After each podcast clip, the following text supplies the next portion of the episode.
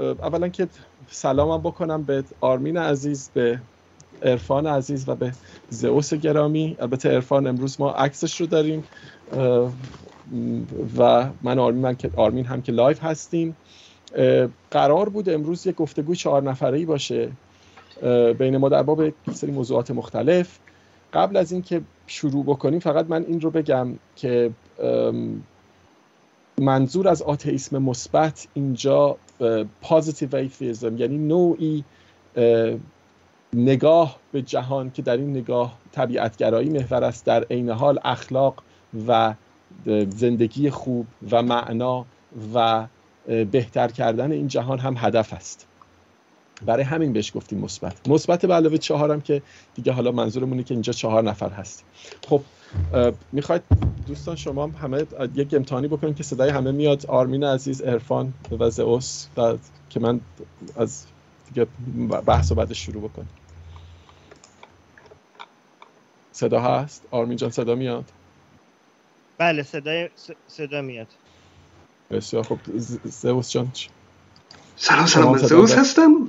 خدای خدایان سلام عرض می‌کنم خدمت همه عزیزان وریای عزیز آرمین عزیز و عرفان عزیز. امیدوارم که بحث خوبی داشته باشیم. من در خدمتتون هستم. و من سلام به همگی وریا زئوس و آرمین عزیز. امیدوارم که صدامو بشنوید. فکر کنم که خوبه. خب من فقط بگم وسط صحبت هر کس خواست می‌تونه صحبت کنه. لوز... یعنی با هم داریم گپ می‌زنیم دیگه. لزومی نداره که چون میکروفونم باز و بسته نمیشه با هم داریم صحبت می‌کنیم. من مسئله اولی که به نظرم اومد که میشه در موردش صحبت کرد قضیه توهینه. نمی‌دونم نظرتون چیه ولی اولین چیزی که در برخورد با دینداران ما مشکل دچار مشکل میشیم این اینه که میگن آقا چرا داری توهین می‌کنید چرا به عقاید ما توهین می‌کنید چرا به باورهای ما توهین می‌کنید شما چرا زندگی خودتون ندارید؟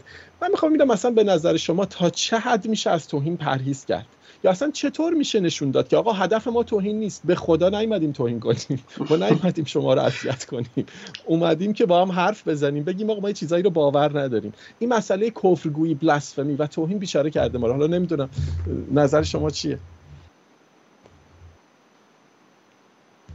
اینی که من اخیرا درگیرش بودم در این مناظره اخیری که با جناب دکتر باقر کاشانی داشتم من متهم شدم به توهین به مقدسات دینی و یکی از ادمین های گروه آقای کاشانی هم نوشته بودن که مشخصه که کدوم طرف اخلاق رو رعایت نمی‌کنه و از این حرفا.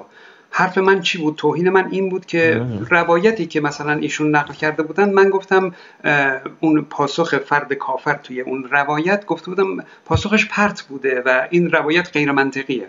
این دو کلمه پرت بودن و غیر منطقی توهین ترقی شده. چند بارم نبود. چند بار ایشون اشاره کرد که شما من به شما احترام می‌ذارم. شما چرا از این ادبیات استفاده می‌کنید؟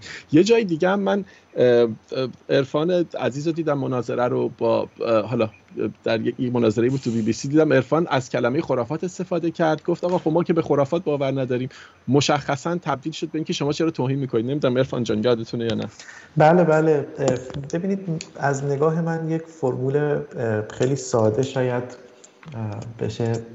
خلاصه افکارم رو در قالبش بیان کنم و اونم اینه که خود افراد محترم هستن انسان محترمه اما عقاید و باورهای افراد محترم نیستن الزاما. یعنی اینکه حالا اون فرد برای باورهاش یک تقدسی قائل باشه و هر نوع نقدی به اون رو توهین تلقی کنه و اگر شما مثلا کلمه غیر منطقی رو بر در خصوص باورهاش به کار ببرید اون فرد احساس کنه که به باورهاش توهین شده این بحث دیگه ای در مجموع از ادب و احترام و کلمات محترمانه و معدبانه استفاده کردن که خب چیزی که فکر نمی کنم ما سرش اختلاف داشته باشیم.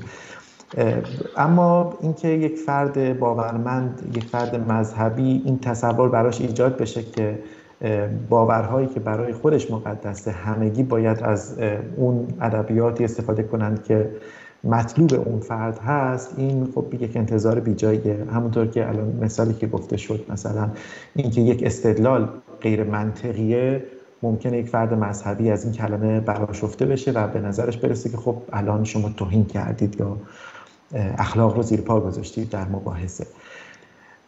ولی خب همونطور که در ابتدای بحثم اشاره کردم نظر کلی من اگر بخوام خلاصش کنم اینه که انسان محترم صرف نظر از باورهاش ما حق نداریم به افراد توهین کنیم اما باورها محترم مقدس یا هر چیزی نیستن ما می‌تونیم درباره باورهای مختلف افراد نقد کنیم نظر بدیم. اگرچه که من شخصا بر این باورم که باید همراه با ادب و تمعنینه و احترام و صبوری باشه.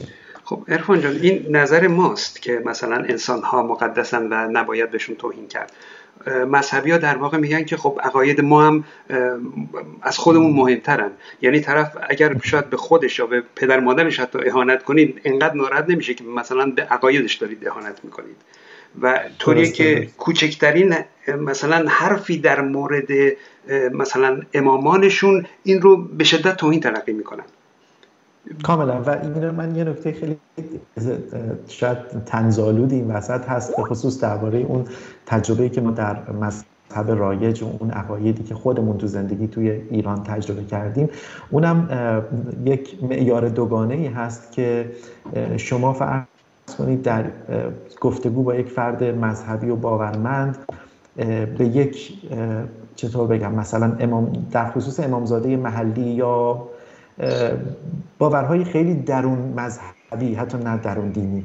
اگر راجع به اون صحبت کنید اون فرد به شدت براشفته میشه. اگر مثلا اما در همین حرف رو همون جوک رو تنز رو شوخی رو درباره مثلا یک پیامبر اولوالعزم بگیم اون فرد اونقدر دردش نمی‌گیره و ناراحت نمیشه. در حالی که قاعدتا شما مثلا اگر همین حرف راجع به نوح و ابراهیم بزنید یا درباره نمی‌دونم باورهای این شکلی که یه مقداری از درون مذهبی بزرگتر هستن بیرون دایره هستن اون فرد چون حس مذهبی نداره نسبت به اون مثلا پیامبر العزم ممکنه که چیزش نشه. ولی همین حرف رو شما راجع به مثلا یکی از نوادگان مثلا یکی از ائمه بزنید ممکنه براشفته بشه و فکر کنی که الان به شدت بهش شده. خب نکته که جالبه برای من اینه که ما مثلا به راحتی می‌تونیم مثلا در باب چه می‌دونم اینکه آقا یه دارویی خوبه یا نه بگیم آقا اصلا یه کمپانی ممکنه دروغگو باشه. خب یه کمپانی فارماسیوتیکال کمپانی کمپانی دارو فروشی یا کمپانی یا کسانی که چه می‌دونم حتی حتی بعضی از مدل های مثلا درمان یا حتی نمی‌دونم چه جوری بگم. ولی وقتی شما به یک رمال میگید که آقا من باور ندارم. احس... ب... انگار بهش توهین شده. وقتی شما به یک فالگیر میگید باور ندارم به یک شعبده باز میگید باور ندارم انگار بهش برخورده. انگار یک جوری طلب اطمینان می‌کنن. میگن آقا به من اعتماد داشته باش که من دارم این وقتی خیلی اسکپتیک باشون برخورد کنی خیلی شکاک باشون برخورد بکنی بهشون برمیخوره و یه, یه چیزی که برای من جالبه اینه که دنت خیلی جمله دنت حتما خیلی زیادم شنید که میگه آقا هیچ روش محترمانه ای وجود نداره که معدبانه به کسی بگیم آقا تمام عمرت رو تلف کردی. تمام عمرت خرافه بوده. مثلا باور داشتی به چه می‌دونم عرفان حلقه. وقتی هم میگی آقا به عرفان حلقه باور داری خرافه یا رو بهش برمیخوره در حالی که می‌تونی به تیم فوتبالش بگی دوست ندارم تیم فوتبال تا بهش بر نمی‌خوره. ممکنه حتی بخنده. یا مثلا ممکنه بگی آقا من از سیاستی که دوست داری دفاع می‌کنی بعدم میاد. اونجا ممکنه چی نگه. ولی وقتی در باب اون چیزایی که مربوط به باورشه باورهای ایمانیشه حتی باورش به طالبینی حتی باورش به چه می‌دونم به هومیوپاتی یه چیزایی که انگار از جنس باور ایمانیان وقتی اونا رو باور نمی‌کنی میگی آقا غلطه آدما سریع بهشون برمیخوره. احساس می‌کنن بهشون توهین شده. این خیلی عجیبه برای من. البته به نظر من هم اینا برابر نیستن. چون که اگه بگیم که هر جور ما صحبت بکنیم درباره ایمان دین داران بهشون برمیخوره یه جوری فکر کنم داریم سعی می‌کنیم خودمون رو توجیه بکنیم برای اینکه هر, هر نحوه بیانی رو قابل قبول بکنیم. در صورتی که صفر و یک نیست این که مثلا به می‌دونیم مثلا بعضی موقع یه سری چیزایی رو ده درصد بی خدا باوران ممکنه توهین حساب بکنن. بعضیاشو 50 درصدشون بعضیاشو 90 درصدشون. اینجوری نیست که بگیم که خب مهم نیست ما چجوری رفتار بکنیم چون همه رو توهین می‌کنه حساب می‌کنن نه. روش بیان ما باعث میشه که مثلا بعضی چیزها رو خیلی توهین حساب بکنن بعضی چیزها رو بعضی فقط نقد حساب بکنن توهین حساب نکنن. ولی با این یعنی من میگم توجیه این که توهین و مثلا چرا اشکال نداره این نیست که همه چیز رو خدا باوران توهین حساب می‌کنن. چون اینجوری هم نیست. بالاخره بعضی از روش های صحبت کردن درباره ادیانشون خیلی از خدا باوران توهین حساب نمی‌کنن. من توجیهی که دارم درباره اینکه چرا میشه توهین کرد برای این خط و مرز برای ما کسی نکشه. خب من فکر می‌کنم که اتفاقا من بعضی از موقع توهین می‌کنم بعضی موقع توهین نمی‌کنم فقط نقد می‌کنم. ولی هدف هدفم فرق می‌کنه. من وقتی که مثلا خیلی محترمانه دوستانه با یک خدا باور درباره عقایدشون صحبت می‌کنم هدف اونجا تغییر نظره. ولی بعضی از موقع ها از عمد من تا اونجا که میشه به حد اکثر توهین رو می‌کنم. بعضیا میان میگن که خب این توهین تو تاثیر مثبتی نداره. کسی هیچ خدا باوری بی خدا نمیشه. یعنی که شک نمی‌کنه وقتی اینجوری به عقیدش توهین می‌کنیم. من میگم بله من قبول دارم بهترین روش تغییر نظر رفتار دوستانه و محترمانه است. ولی بعضی از موقع ما هدفمون مبارزه برای آزادی بیانه. بعضی موقع ما وقتی توهین می‌کنیم به این دلیلی که یه نفر اومده گفته که شما حق ندارین توهین بکنین. ما برای اینکه نشون بدیم که مثلا کسی بخواد ما رو بترسونه کسی بخواد خط و مرز بکشه ما برای اینکه نشون بدیم این خط و مرزا رو ما براشون ارزش قائل نیستیم. بعضی موقع اون توهینا رو از عمد می‌کنیم برای مبارزه برای آزادی بیان. البته این یه مقدار اختلاف روشه من مثلا اون کارم نمی‌کنم. من حتی این کار تو هم نمی‌کنم. یعنی حتی میگم آقا حتی اگر تو خیلی حساسی یا حتی اگر به من زور گفتی باز من میگم من به توهین نمی‌کنم. ولی حتی همون حرفام برای خیلی هنوز توهین آمیزه و یه چیزی که برای من جالبه نظر شما رو هم دوست دارم بدونم اینه که یه کار جالبی ادیان انجام دادن که خیلی بامزه است. تیک آفنس رو به صورت معقولی جا انداختن. یعنی چی؟ یعنی آقا یه کاری کردن که حتی غیر دینداران خیلی جالبه. یعنی مثلا غیر دینداران هم ممکن طرف دیندار نباشه ولی ویدیوهای زئوس رو می‌بینه میگه آقا چرا این کارا رو می‌کنیم؟ چرا سر به سر دیندارا مثلا به برای مردم چی کار داریم؟ دنت خیلی بامزه بود. می‌گفت آقا من برای کتابم بیشترین کریتیکی که گرفتم بیشترین حمله ای که به من شد از سمت سکولارا بود. از سمت اتفاقا خدا ناباوران بود که می‌گفتن چرا سر به سر دین دارا و دین خون تونسته این کار خوب انجام بده. یعنی یک کار یه چیز رو جا انداخته که آقا اگر به من گیر بدی یه جوری توهینه یه جوری معذب شدن آدم هست. به من گیر نده به هر چیزی دیگه می‌خوای گیر بدی. نمی‌دونم. البته میهم پرستی هم تونسته یه مقدار این کار رو انجام بده. آره آره آره احتمال بیشتر بیشتر به نظر من موضوع فقط ایمان نیست. موضوع هر موقع یک عقایدی تبدیل به هویت بشه اون وقت حمله به اون عقاید به شکل حمله به شخص دیده میشه.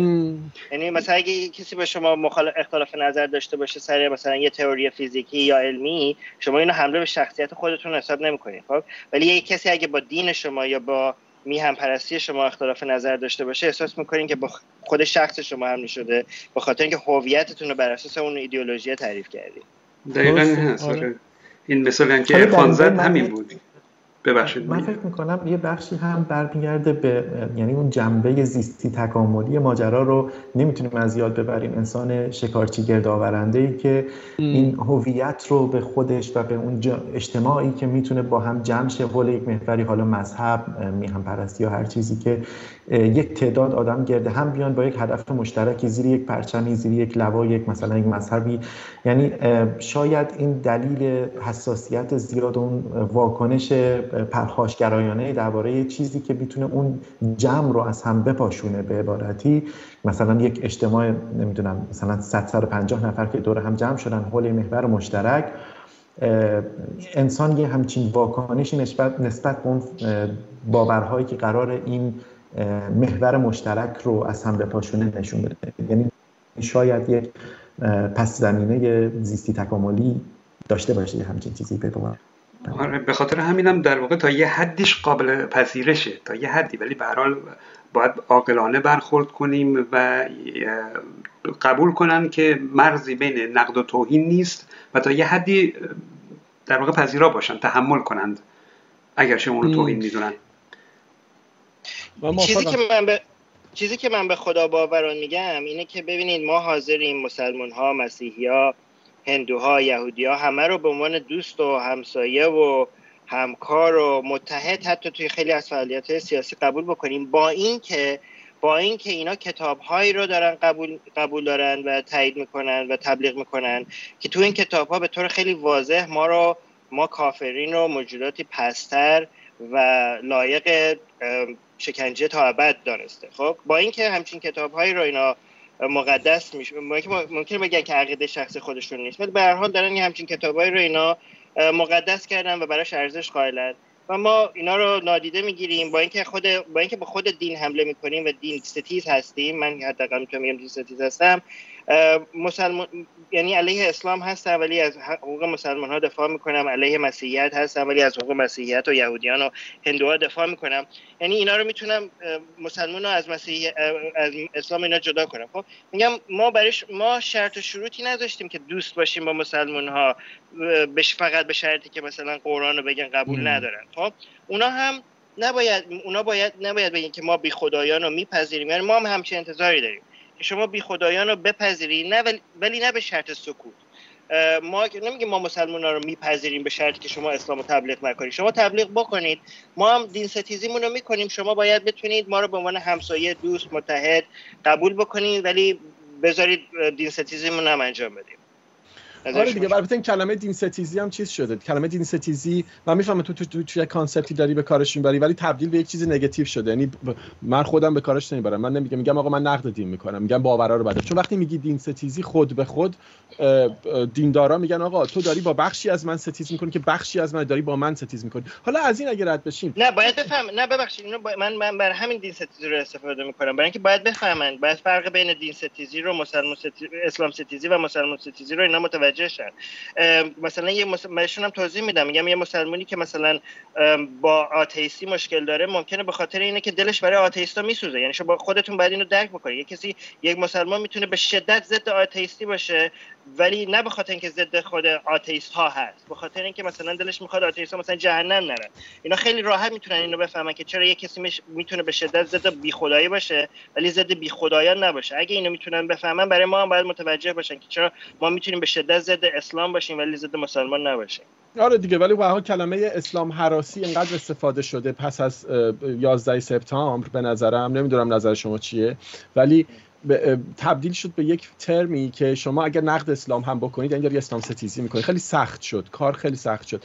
و این داستانه دام کتاب مسلمان خوب مسلمان بد این چیزو گود مسلم بد مسلم این آقای مدنی مدنی فامیلش نمی‌دونم نگاه انداخت یا دقیقا به همین نکته اشاره می‌کنه که یک طوری شد که انگار غربیا تصمیم گرفتن میگن مسلمان خوب کیه مسلمان بد کیه و ما تعریف می‌کنیم مسلمان خوب کیه. و بعد یه سری از لیبرال ها اومدن وایسادن کنار مسلمان ها به درستی که آقا یه سری فاشیست دارن شماها رو می‌زنن با ما کنار شما وای میستیم که درستم بود باید این کارو می‌کردن. در عین حال شما یک سری از مسلمان ها رو هم دیدید که فرصت طلب بودن و از این حرکت لیبرال استفاده کردن. گفتن آقا هر کس ما رو نقد می‌کنه داره ما رو می‌زنه. هر کس داره به ما باور ما میراد می‌گیره داره با ما ستیز. پس شد اسلام اسلاموفوبیا تبدیل شد به یک ترمی که انگار یه جوری شما حتی میگی آقا من از باورهای مسلمانام خوشم نمیاد به راحتی میشه اسلاموفوب آره. خب برای همین من به شدت میگم اسلام ستیزی برای که من نمی‌خوام عقب نشینی کنم. من می‌خوام نشون بدم که به شدت از حقوق مسلمان ها دفاع می‌کنیم.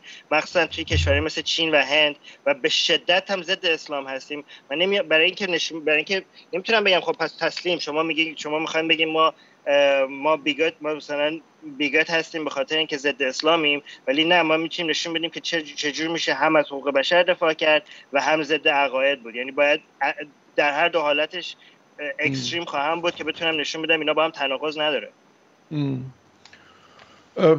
من حالا در مورد کلمه اسپریچوال نظرتون چیه؟ این نکته جالبی به نظرم میاد. و داستان تجربه معنوی. به نظر میاد که آدما فکر می‌کنن بخشی از توهینه. نمی‌دونم نظرتون چیه. یه بخشی از توهینم به این تجربه معنوی برمیگرده. این طرف میگه آقا تو داری یک چیزی رو نقد می‌کنی که مهمترین جذابترین بهترین تجربه زندگی من بوده خب؟ و بعد انگار که ما داریم انکار می‌کنیم این تجربه رو در حالی که این نیست. یعنی تو وقت چرا؟ چون تنها با... the only game in town به قول معروف تنها چیزی که تو شهر وجود داره که این تجربه ها رو زیر قالب خودش گرفته دینه. یعنی دین آقا تجربه عجیب غریب داری این مال منه. این جزء منه. منم که براش توضیح دارم. تجربه دینی تجربه معنوی تجربه با خداست. اگر غیر از این بوده که اون اصلا تجربه تجربه واقعی نبود. یعنی اگه دراگ مصرف کردی این تجربه تجربه واقعی نیست.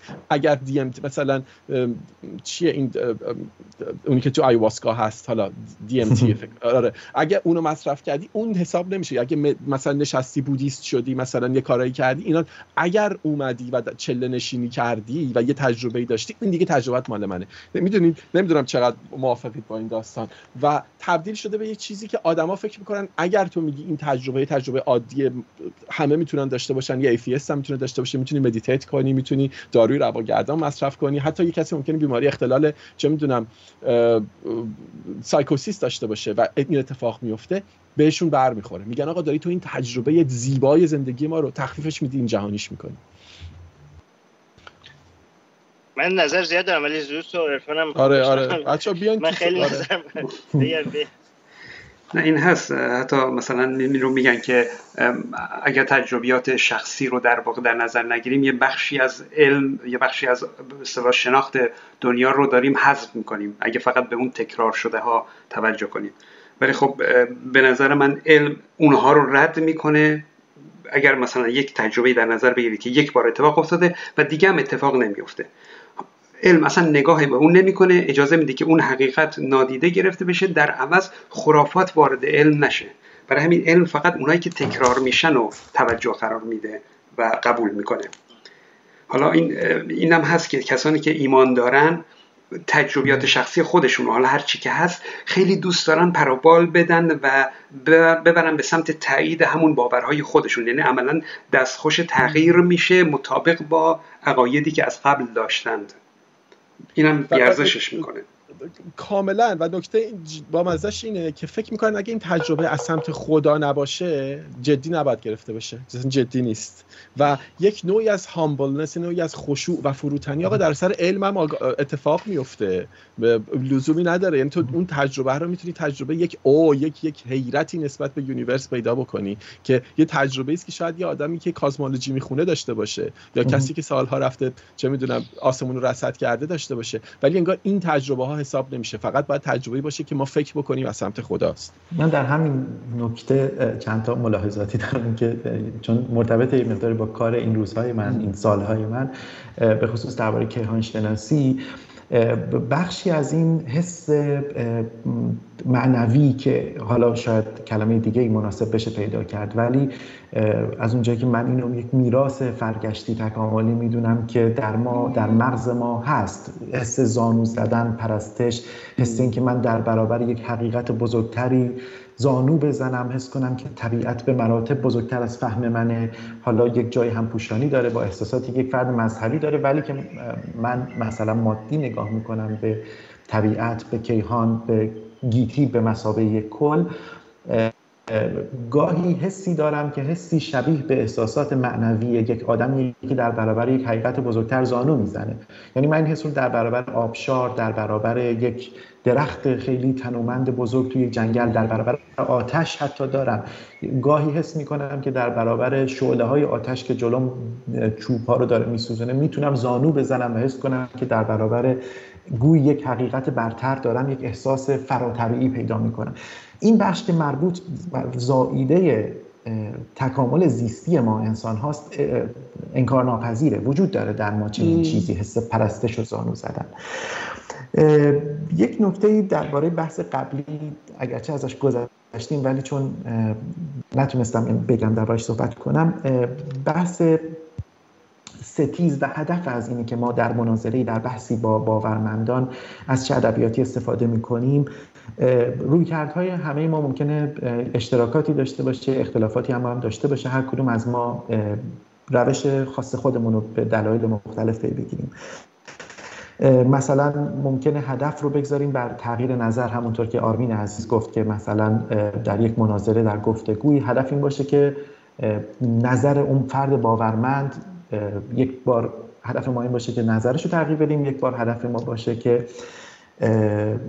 اون آدم به آزادی بیان و مرزهایی که به آزادی بیان اعتقاد داشته باشه و مرزهایی که گذاشته که ما حرف نزنیم رو ما بتونیم با این توهین گسترش بدیم در واقع از آزادی بیان دفاع کنیم. برای من گفتگو با باورمندان برای شخص من هدف برنده شدن نیست در مناظره. هدف روشن خب، شدن و کشف حقیقت. اصلا قرار نیست این باشه برای ما هم نیست و خیلی براشون سخته فهمیدن این داستان. بگو ببخشید. کاملا. این روی کردن هر کدوم از اینها به حال به نظرم می‌تونه جنبه های مختلفی داشته باشه. برای بررسی روی کارتهای مختلفی داریم ولی من شخصا اگر بخوام عقایدم رو روشن کنم اگر گاهی چند سال پیش حالا خیلی وقتی که دیگه کناره گرفتم از همه چیز تقریبا ولی هدفم این نبوده که در یک بحث مثل یک مسابقه مثل یک رقابت بین نظری ها و دیدگاه ها در پایان حس کنم که این حس بهم دست بده که من الان برنده این گفتگو بودم آره ما بردیم. آره این حس رقابتی این چیزی که من در گاهی مثلا تو کامنت هایی که بعد از مناظره ها و گفتگوها می‌دیدم و افراد حس می‌کنن که در برابر یک مثلا یک دوگانه ای قرار گرفتن که الان یکی باید ببره یکی ببازه یه حس عجیبی هم دست می‌داد چون هدف خود من روشن شدن و کشف یعنی تقریب به حقیقت نزدیک شدن یک گام نزدیکتر شدن به واقعیت. چون یک مناظره و یک گفتگوی جای کارپوپر هم تو کتاب در دفاع از علم و اقلانیت اشاره می‌کنه به اینکه ما از گفتگویی که بی حاصل باشه خیلی لذت نمی‌بریم. ما از گفتگویی لذت می‌بریم که در پایان اون حس کنیم که یک گام به معرفت بیشتر و حقیقت بیشتر دسترسی پیدا کردیم و نزدیکتر شدیم. آره کاملا. اون داستان تقرب حقیقت من من خیلی خیلی موافقم باش. البته سر یعنی من با دوستایی دارم که میگن میگن آقا این داستان بذار کنار. اصلا حقیقت در اتفاق بین ذهن و عینه و این داستان تقرب حقیقت یه ذره حالا ایراد بهش وارده. ولی به نظرم اتفاقا نکته ای که میشه روش پافشاری کرد. و اینکه آقا اگه هدف ما حقیقته ما داریم از یه متدولوژی حرف می‌زنیم. ولی نصف ویدیوهای زئوس می‌بینم میگم آقا حرف علمه. اصلا بحثش بحث اینه که آقا نگاه ما به جهان یه نگاهی باشه که از این که ما بتونیم دفاع کنیم ازش. اگر برای شواهدی هست که این شواهد رو بفرما آقا این شواهد یک دو سه چهار. اگه شواهدی نیست بذاریم کنار دیگه. یعنی از یعنی لزومی نداره که ما با atheist همه رفته باشیم چه می‌دونم فیزیک خونده باشیم cosmology خونده باشیم. درسته؟ ما میگیم آقا اگه متدولوژی رو بهش تعهد داشته باشیم از نظر معرفت شناسانه احساس می‌کنیم داریم به حقیقت نزدیک میشیم. داریم در مسیر حقیقت حرکت می‌کنیم.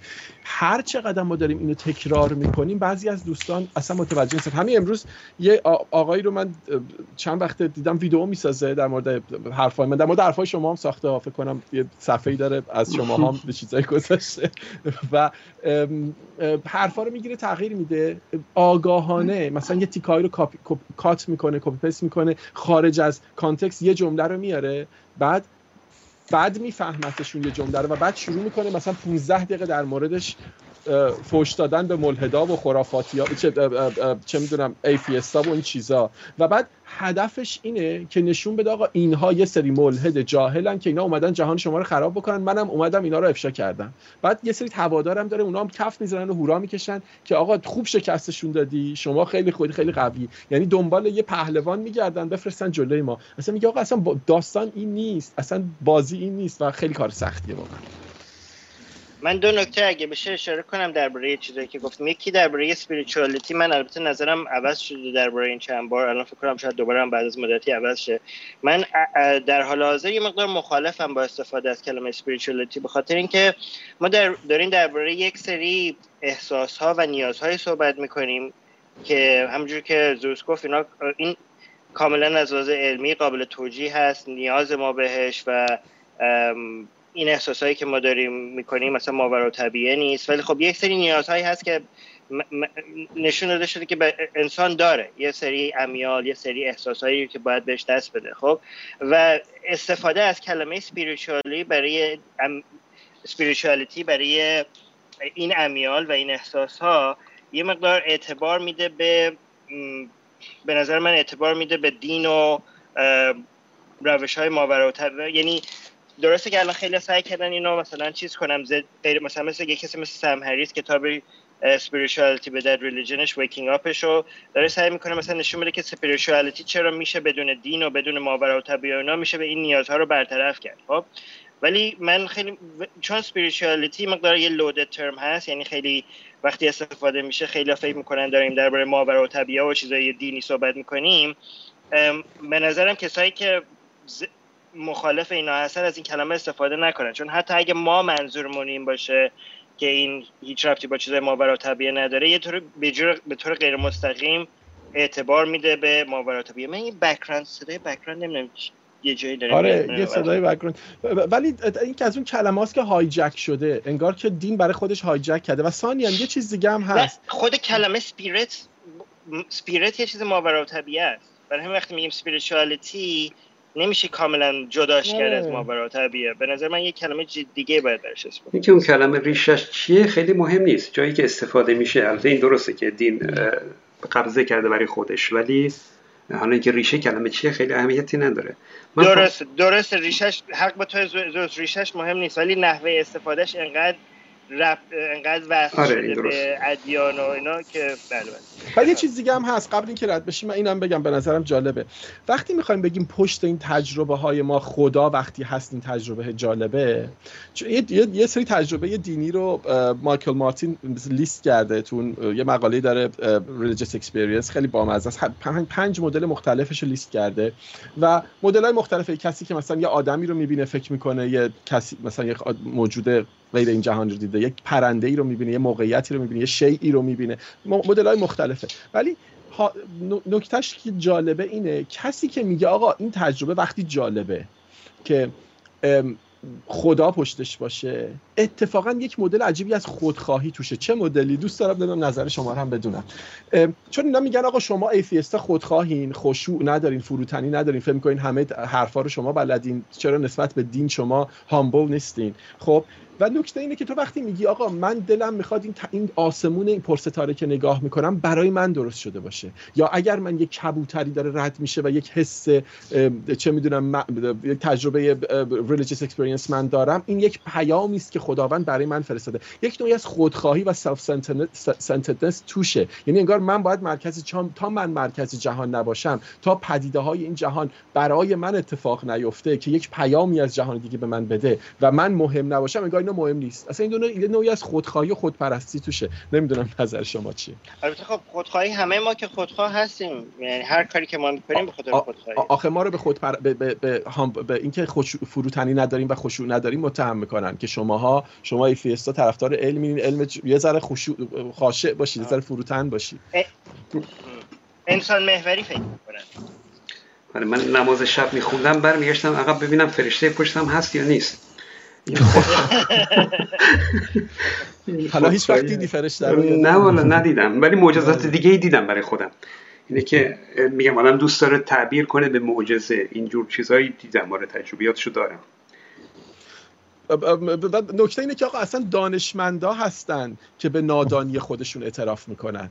چون اهل علمن که میگن آقا ما نمی‌دانیم می‌خوایم یه چیزایی بدانیم. اصلا موضوع اینه که نمی‌دانیم. با نادانی اومدیم به این جهان. نمیرن هر یک شنبه Nicene Creed ز رو تکرار کنن. بچه یه صدایی تو background میاد نمی‌دونم صدای چی. آره آره. آره. من نمیرن این Nicene Creed رو تکرار کنن که بگن آقا خدایی هست که در یک در سه بدن آمده Trinity. خب ما می‌دانیم و دعا می‌کنیم و می‌دانیم دیگه می‌دانن. یعنی بهش باور دارن که این درسته. بعدم یا مثلا چه می‌دونم قیام کرد. سه روز بعد سه روز بعد بود. سه روز بعده که قیام کرد از قبر. اینها رو یا در مورد کربلا مثلا این آنچنان detail بهت میدن که آقا مثلا در گوش زهرا این گفته شد یا پشت خیمه فلان اینجوری شد. امام یعنی آنچنان با detail و این اتفاقات رو با جزئیات دقیق معنوی برات تعریف می‌کنن که میگی آقا من که طرفدار علمم در مورد مسائل نمی‌تونم اینطوری دقیق صحبت کنم. شما که یه چیزایی رو بر اساس حدیث شنیدی انقدر دقیق صد درصد بهش باور داری؟ بعد تازه ما رو متهم می‌کنن که آقا شماها چقدر یعنی اعتماد به نفستون زیاده. یعنی علم با کلی سند هیچ قطعی صحبت نمی‌کنه ولی اینا بدون سند کلی قطعی صحبت دقیقا آره. به خصوص درباره مثال خیلی کلاسیکی که تو کیهانشناسی وجود داره اینکه دانشمندان هم در موارد بسیاری تو تاریخ علم بوده که اصرار به درستی نظرشون داشتن. حالا بحث این که حالا دنبال ابطال هستن یا اثباتی داستان مفصلی داره. اما در نهایت با روشن شدن شواهدی علیه نظریهشون دست می‌کشن از نظریاتشون عموما.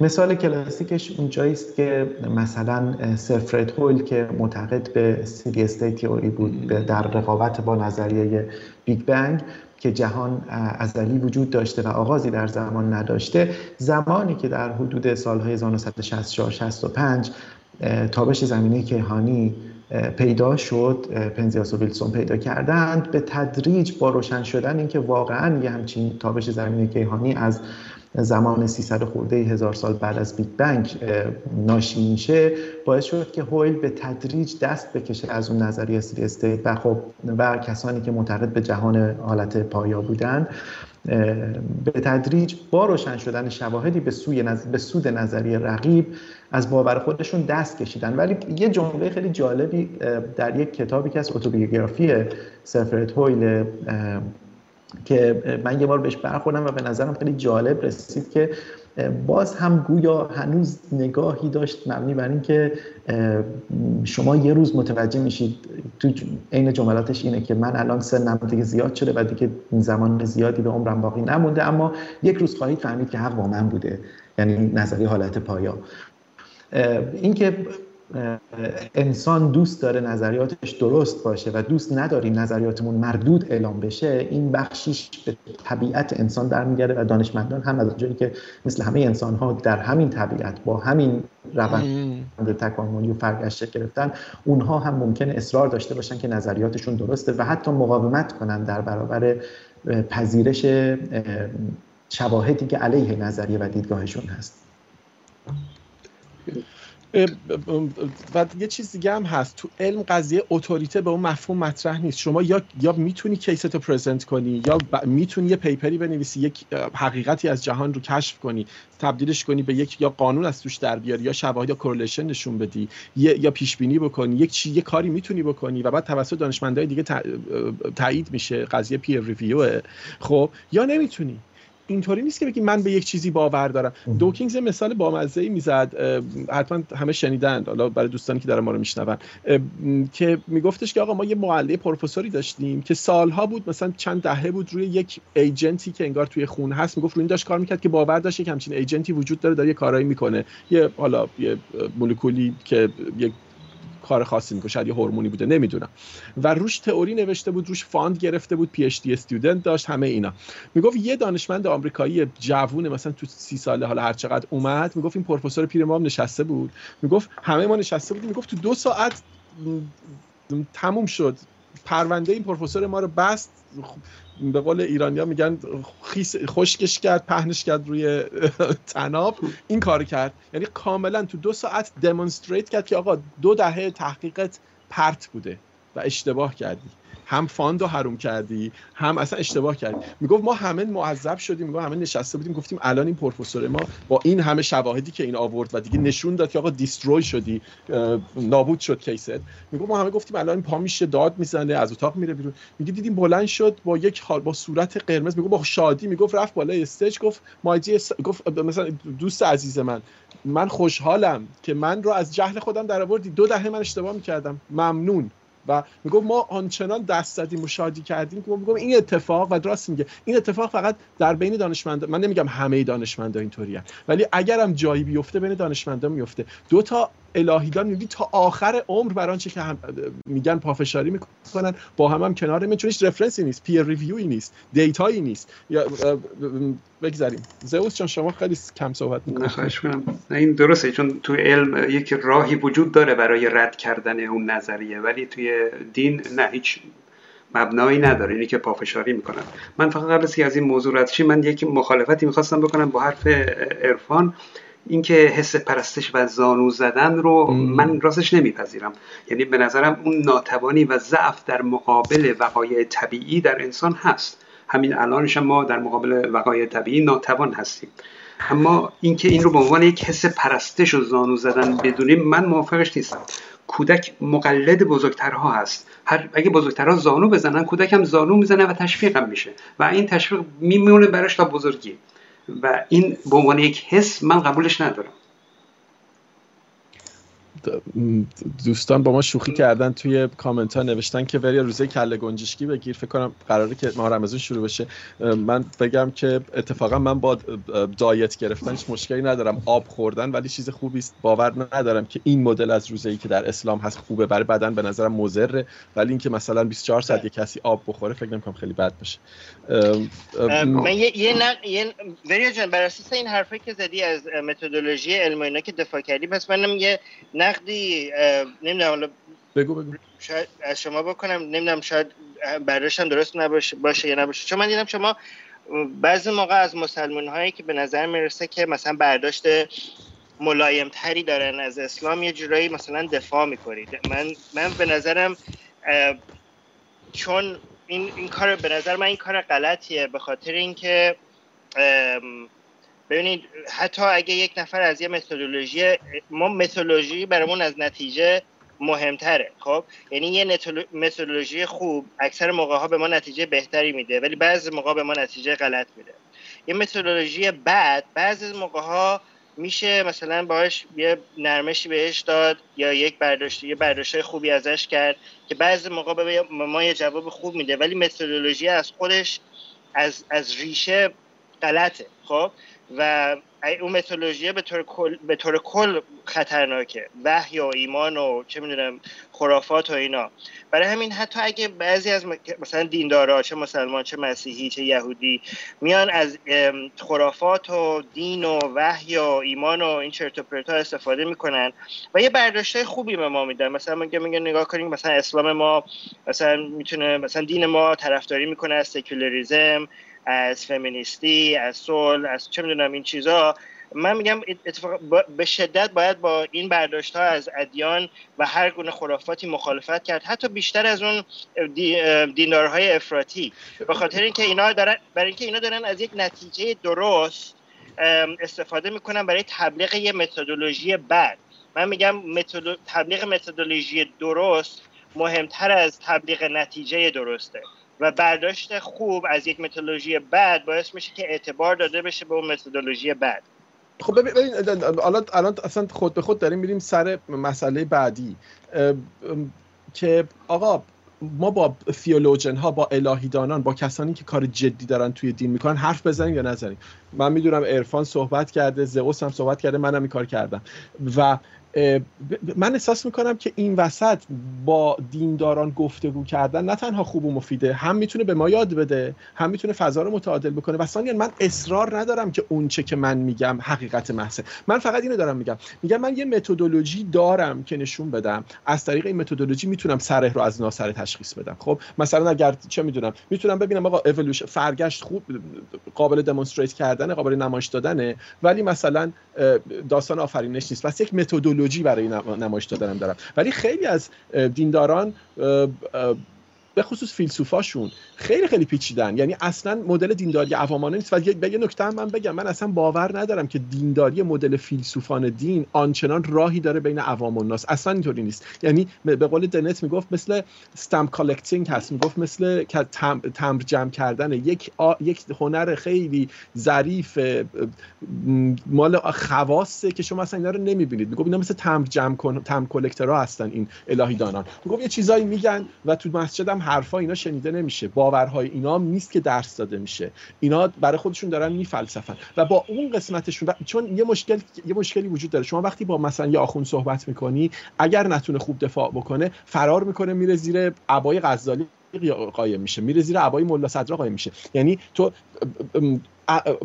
جای عقب نشینیشون اونجاست فورترسشون اونجاست. ولی ولی جای حملهشون دیگه اونجا نیست. جای حملهشون مثلا نهج البلاغه قرآنه. نمی‌دونم حالا در مقابل ما که برای همین نباید اینکه در مقابل ما که میان بحث کنن ملا صدرا و نمی‌دونم این حرفای پیچیده رو وسط می‌کشن و آخر سر هیچی معلوم نمیشه.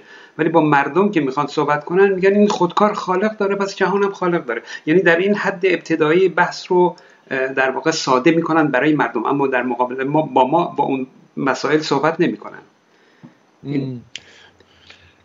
خب ولی ما نباید من زوس نظر تو چیه؟ من فکر نمی کنم چون ببینید بعضی موقع درباره این دیندارا میگیم خب عقایدشون پیچیده است. خب ولی پیچیدگی به این به معنی درست بودن که نیست. ببینید مثلا دنیایی که از خود برای خودشون ساختن بله خیلی پیچیده است. خب دنیای هری پاتر هم اگه تمام جزئیاتش رو بفهمین خیلی پیچیده است. خب دنیای استار وارز هم خیلی پیچیده است. اینا خب اینا 1400 سال وقت داشتن که دنیا خودشون رو پیچیده کنن. ولی این پیچیده بودنش باعث میشه که خیلی فکر کنن که خب این خیلی مثلا مثل بحث خیلی علمیه. مثلا بحثشون خیلی پیچیده و خیلی مثلا اینا میرن کلی تو قم و توی نجف و توی الزهرا دانشگاه الزهرا و اینا کلی مطالعه سالها کلی کتابخونه و اینا دارن.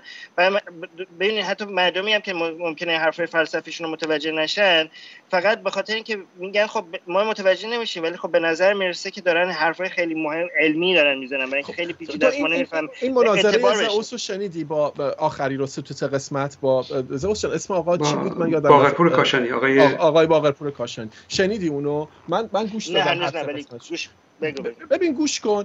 اتفاقا من به نظرم مناظره محترمانه بود. حالا به جز اینکه آقای باقرپور فکر کرد توهین بشه شده خب؟ ولی نکته اینه که مخاطبین دارن می‌بینن که آقا یک کسی که کارش تئولوژیه بالاخره داره میگه من کارم تئولوژیه خب؟ داره میگه من الهیدانم آشنام با این مباحث. اومده با یک کسی که خدا ناباور اهل علم اهل تحقیق خودشم قبلا مسلمان بوده و داره نقد دین می‌کنه کنار هم نشستن. دو تا اتفاق میفته یک مخاطبین می‌بینن که آقا این دو گروه می‌تونن با هم صحبت کنن. و این خیلی هدف مهمیه به نظر من. که ما نشون بدیم می‌تونیم صحبت کنیم. این یک.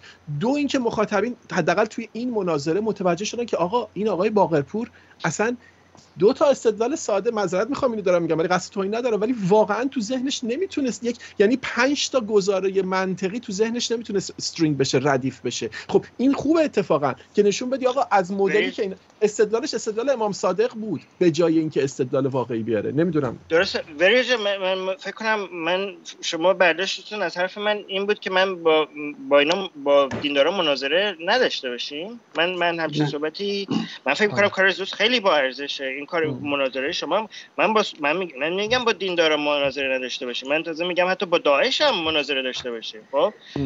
ولی من میگم که نیایم بگیم که مثلا مثلا دین مثلا از اصلاح ادیان طرفداری بکنیم. خب، همین من میگم بله با همش صحبت. بله ببخشید همین. می‌خواستم اینو بگم که صحبت آرمین اصلا چیز دیگه ای بود انقدر مشاله پیچوندش که حتی ما هم خودمون نفهمیدیم دقیقا چی می‌خواد بگه. چیزی که من فهمیدم از صحبت آرمین حالا اگر اشتباه اصلاح هم کنه این بود که مثلا شما میایید در بعضی موارد سروش دباغ رو دکتر سروش دباغ رو تایید می‌کنید.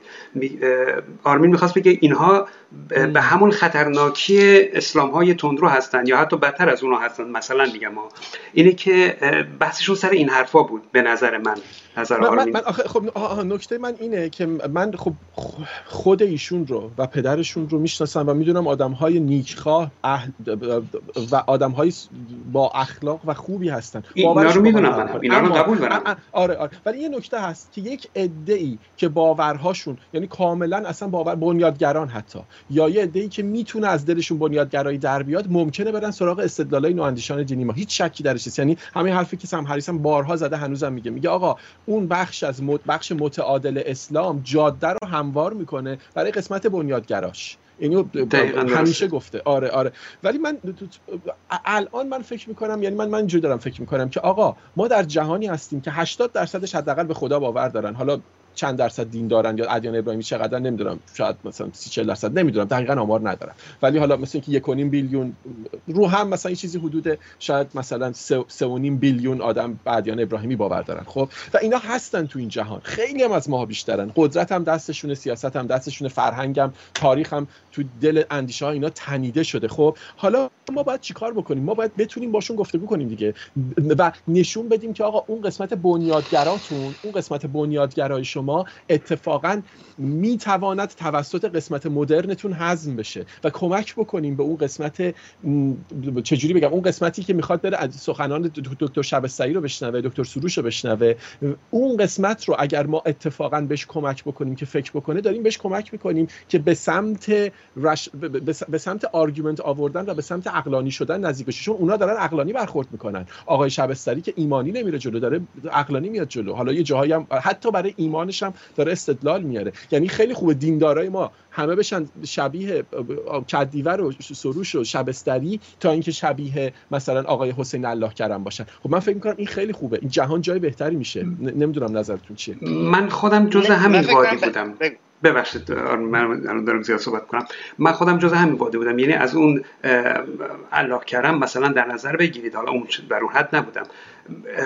به واسطه دکتر عبدالکریم سروش اومدم در این مرز تفکر و این یک گام بیشتر نمونده تا برسم به مثلا بیخدایی یا اقلانیت یا هر چی که بخوایم اسمش رو بگذاریم. یعنی از این نظر این گروه روشنفکران دینی وجودشون مفیده که می‌تونن اونها رو جذب کنن. چون که ما بیخدا هستیم و از همون اول ترد می‌کنن ما رو. ولی اونا چون دیندار هستن حرفاشون رو لاقل میشنون. یعنی من حزب اللهی اون موقع حرف دکتر سروش میشنیدم چون مؤمن بود. اگر کافر بود شاید اصلا نمیشنیدمش. از این لحاظ وجود این روشنفکرهای دینی خوبه مفیده به برای جامعه. ولی از طرف دیگه هم همین ها هستند که قرآن رو حفظ می‌کنند و این دین رو حفظ می‌کنند و این دین در آینده توسط کسان دیگری مثل داعش می‌تونه برداشت جدیدی ازش بشه و سر مردم رو ببره. یعنی در واقع یک جور حفظ می‌کنند این دین رو. متوجه خب. همون تندروها رو حفظ می‌کنن. درسته ولی اگه ما می‌خوایم یعنی فرض کنید منم منم واقعا فکر می‌کنم جهانی که بدون ادیان ابراهیمی باشه خیلی جای بهتریه.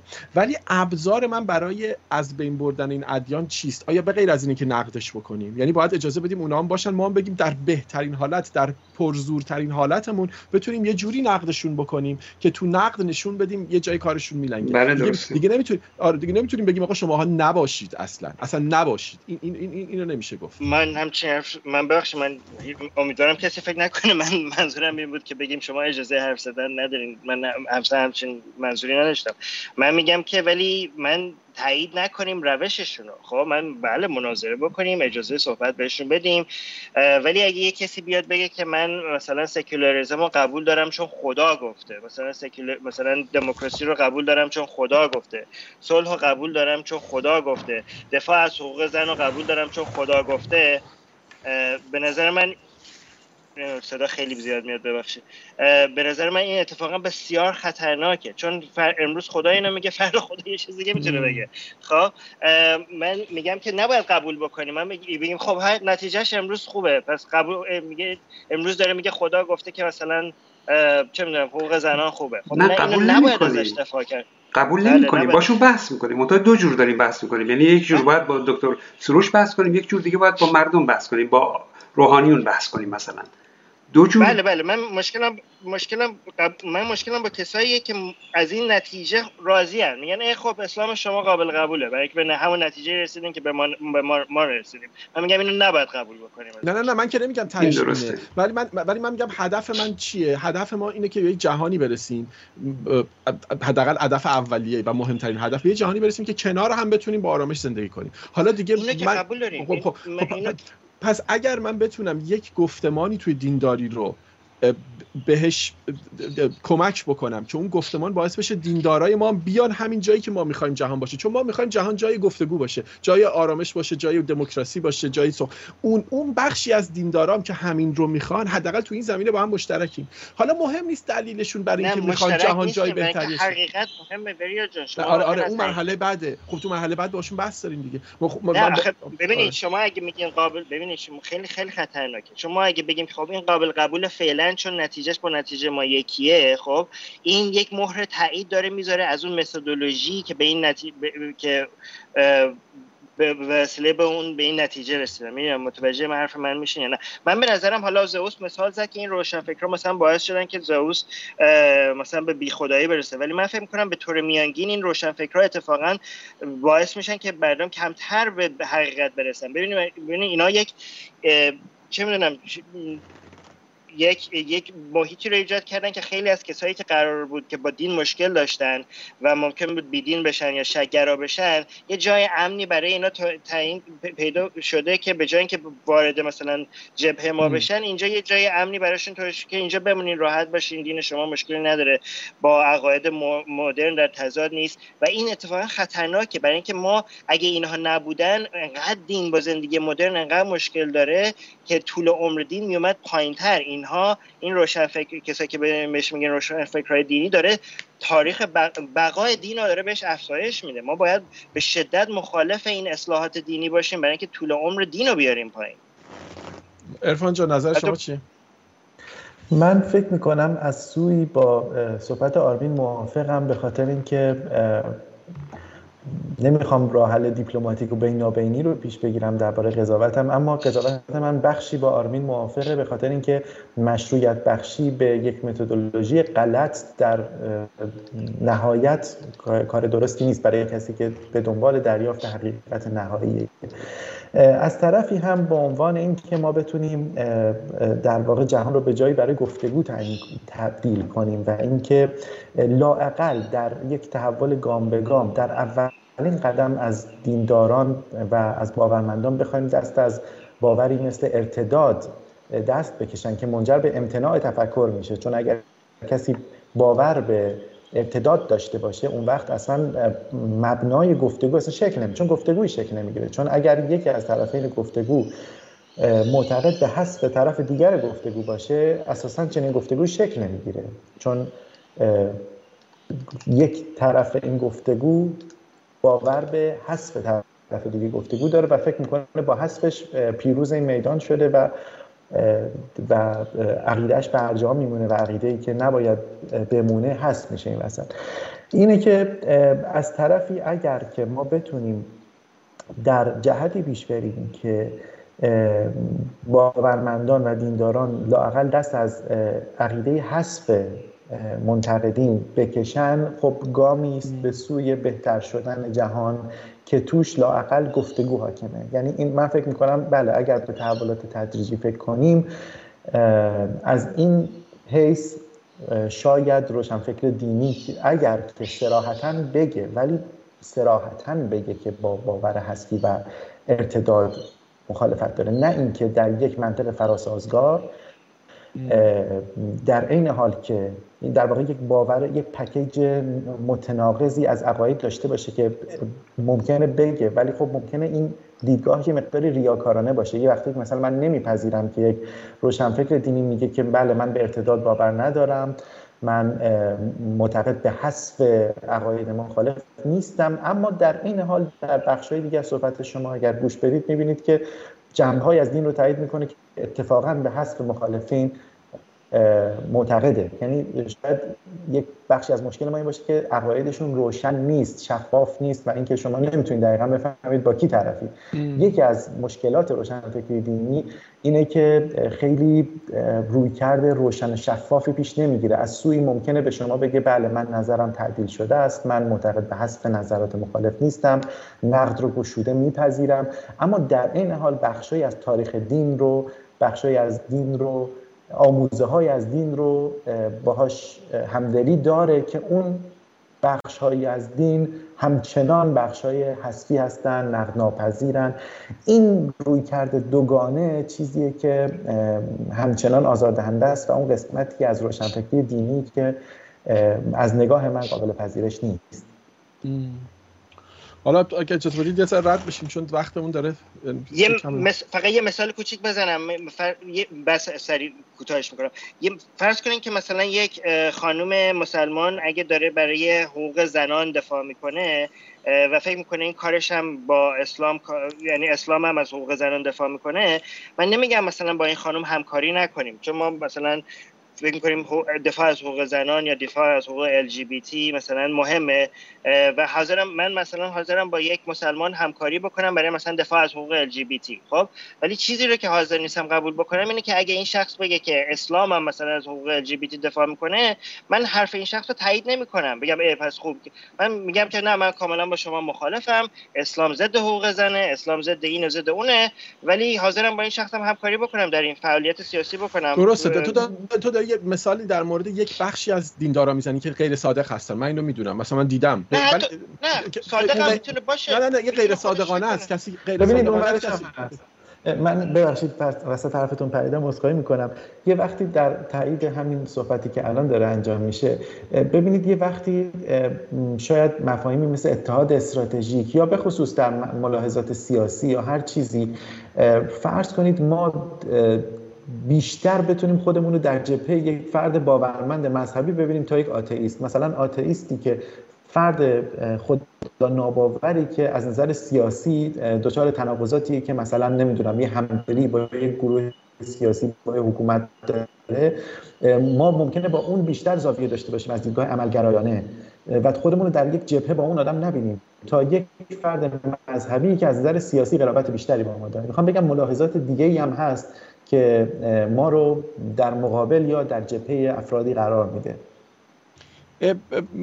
خب درسته. آره آره من اصلا در اینکه ما در جبهه مخالف در خیلی مسائل هستیم که شکی نیست. اما نکته ای که آرمین داره میگه داره به چیزی اشاره می‌کنه که از یه نگاهی میاد که این نگاه میگه آقا من می‌دانم دین در اصل دین چیست و اصل دین این است بقیه نفهمیدن و اصلا اسلام واقعی اینه. خیلی بخش زیادی از روشنفکرای دینی ما اینو نمیگن ها یعنی اصلا بحث قرائت و هرمنوتیکس که مطرح شده به خصوص آقای شبستری خیلی جدی در این زمینه نوشته. اینا میگن آقا ما بپذیریم که قرائت های مختلف از دین وجود داره و بپذیریم که این دینه یه بخشیش تمثیلیه یه بخشیش نمی‌دونم داستان های تمثیلی یه بخشیش معنا میده و ما کمک بکنیم به یک نوعی از نگاه توی دینداری این نگاه بزرگ بشه فربه بشه که نگاهیه که دین براش حالت معنا فقط معنای زندگیشه تو خلوت خودش استفاده می‌کنه و به سیاست دخالت نمی‌کنه به اخلاق خب دخالت نمی‌کنه.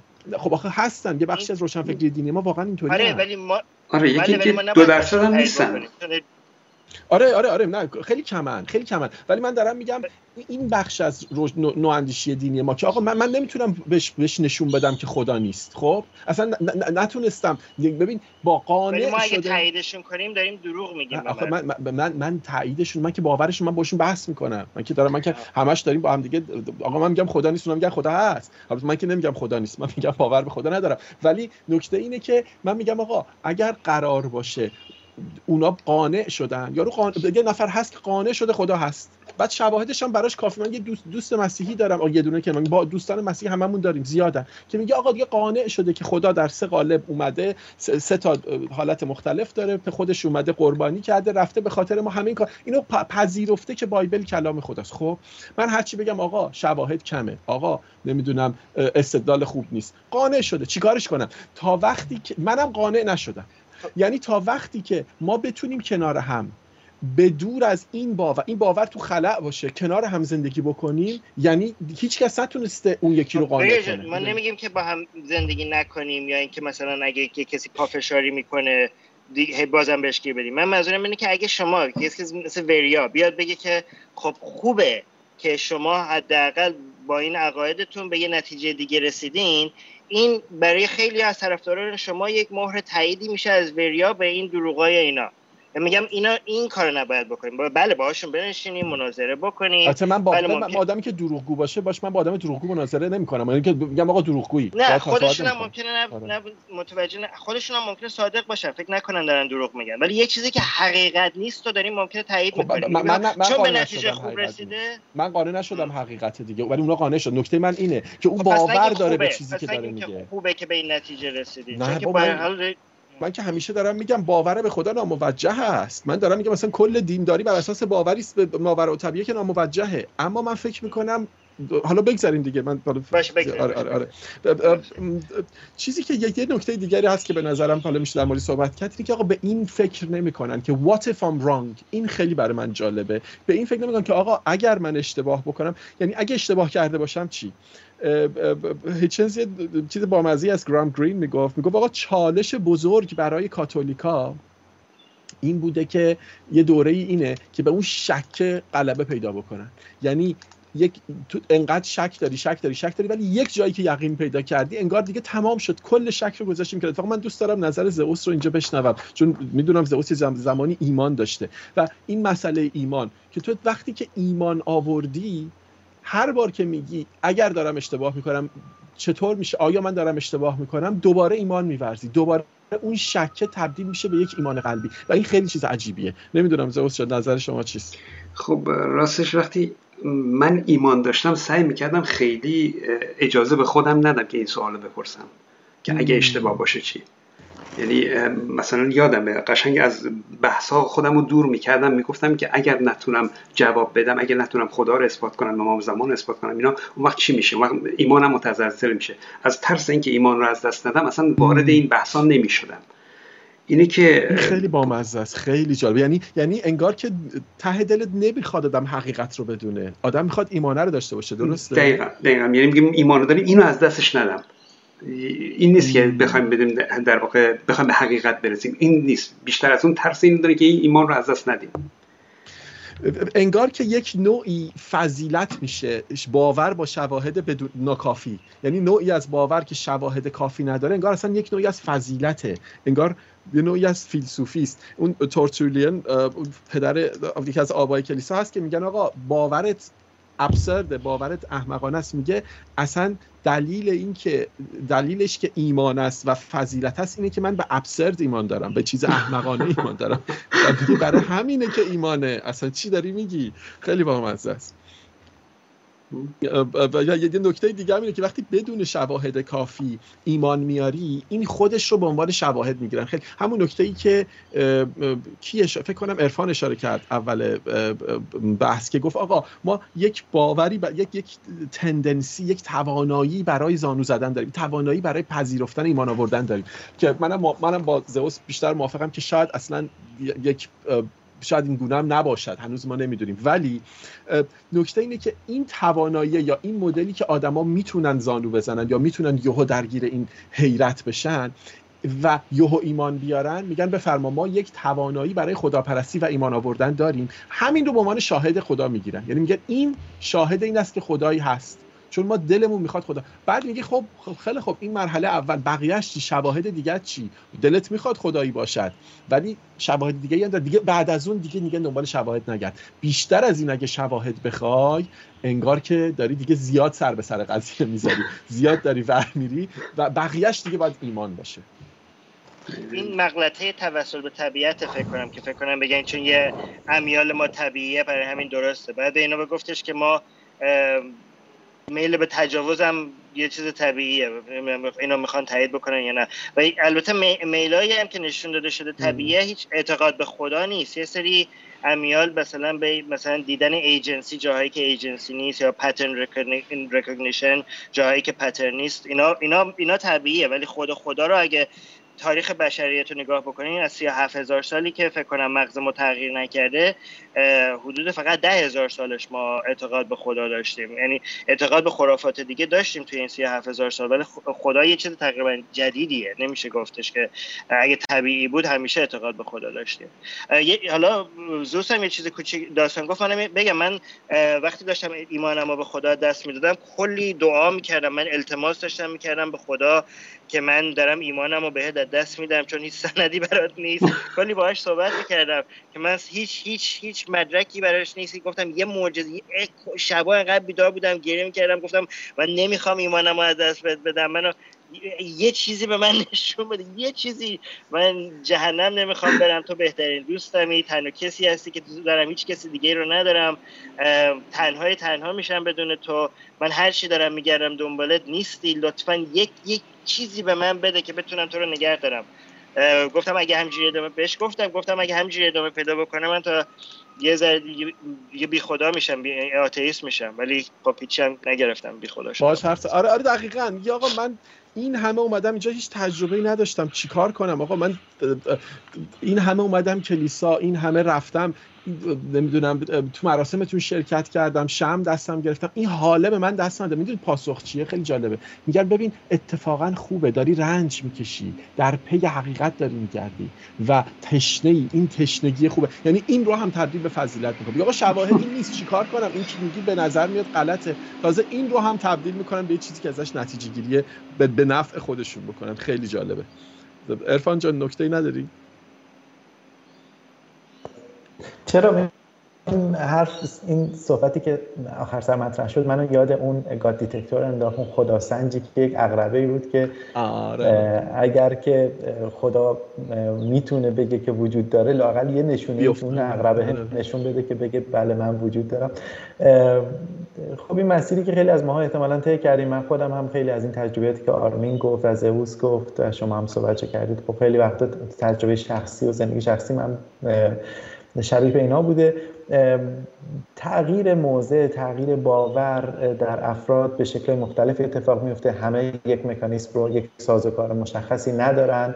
برخی به تدریج باورهاشون ترک می‌خوره. کم کم باورهاشون رو شواهد بدون اینطور بگم بسته به حقیقت جویی افراد. دنبال حقیقت چقدر به دنبال شواهده. ذهنش چقدر بازه و گشوده است در برابر عقاید دیگه اینه که برای همه یک شکل و با یک فرمول اتفاق نمیفته برای بعضی بیشتر طول می‌کشه برای بعضی نه همچنان ممکنه در تمام عمرشون اگرچه که تمام شواهد علیه باورشون باشه اما دست نکشن از باورشون.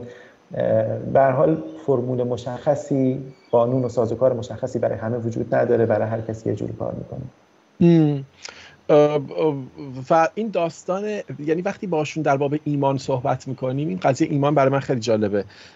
حالا با تیولوژن های سافیستیکیتد پیچیده که آدم صحبت می‌کنه که بحث به کیرکگارد می‌کشه به تیلیچ می‌کشه اون بحث های پیچیده ای که در باب ایمان مطرحه دیگه.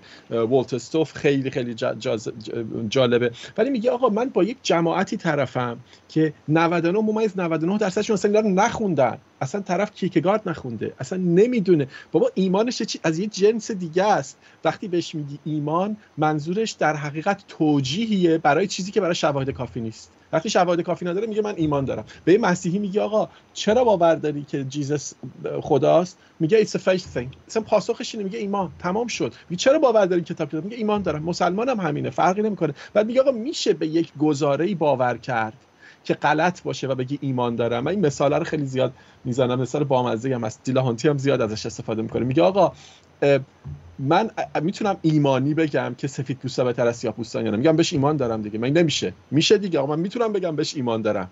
و, و مگه نشدنی که نیست. من به هر چیزی می‌تونم بگم ایمان. من این باور دارم این درسته. تمام شد. چون بگم باور دارم درسته. پس تمام شد. من می‌تونم از طریق ایمان هم به درست برسم هم به غلط برسم. پس ایمان متدولوژی خوبی برای رسیدن به حقیقت نیست. و این, این عجیبه برای من که دیندارا این رو در نظر اصلا نمی‌گیرن. در حالی که می‌تونه در حالتهای خیلی پیچیدهش جذاب ترین argument باشه به نظر من وقتی بحث ایمان میاد.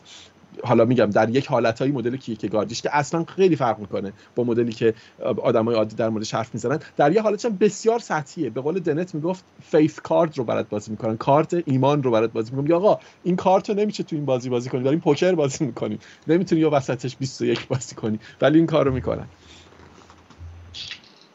یه روش بهترین روش به نظر من وقتی مثلا مسیحی به من میگه خب من این استدلال لازم نداره چون من ایمان دارم ازش می‌پرسم خب بر اساس همین معیار شما پس مسلمان هم اعتقادشون درسته دیگه. چرا ایمان شما درسته؟ ایمان یه برای من توضیح بده که چرا ایمان شما درسته ایمان اونا غلطه. یعنی هیچ حرفی ندارم. آره دیگه آقا در طریق ایمان ببخشید چون بگو. نه من صحبتی نداشتم بفرمایید. از طریق ایمان چند ده هزار دین مختلف همه باور دارن که درسته. همه هم از طریق ایمان رفتن. یا همش غلطه یا یکیش درسته دیگه. من تو چند روز پیش توی تلویزیون بودیم. اتفاقا بحث همین داستان شد. ببین من من بودم با یک دوست مسلمان آقای علیجانی که همه می‌شناسن با یک دوست بهایی خانم ثابتی و یک دوست یهودی و من آتئیست. هر سه هر سه نفر با اینکه هر سه نفر نسبت به هم باورهای هم رو نقض می‌کنن در مورد حمله به من با هم متحد بودن. یعنی هم نظر بودن که ما به آتئیسته باید حمله کنیم.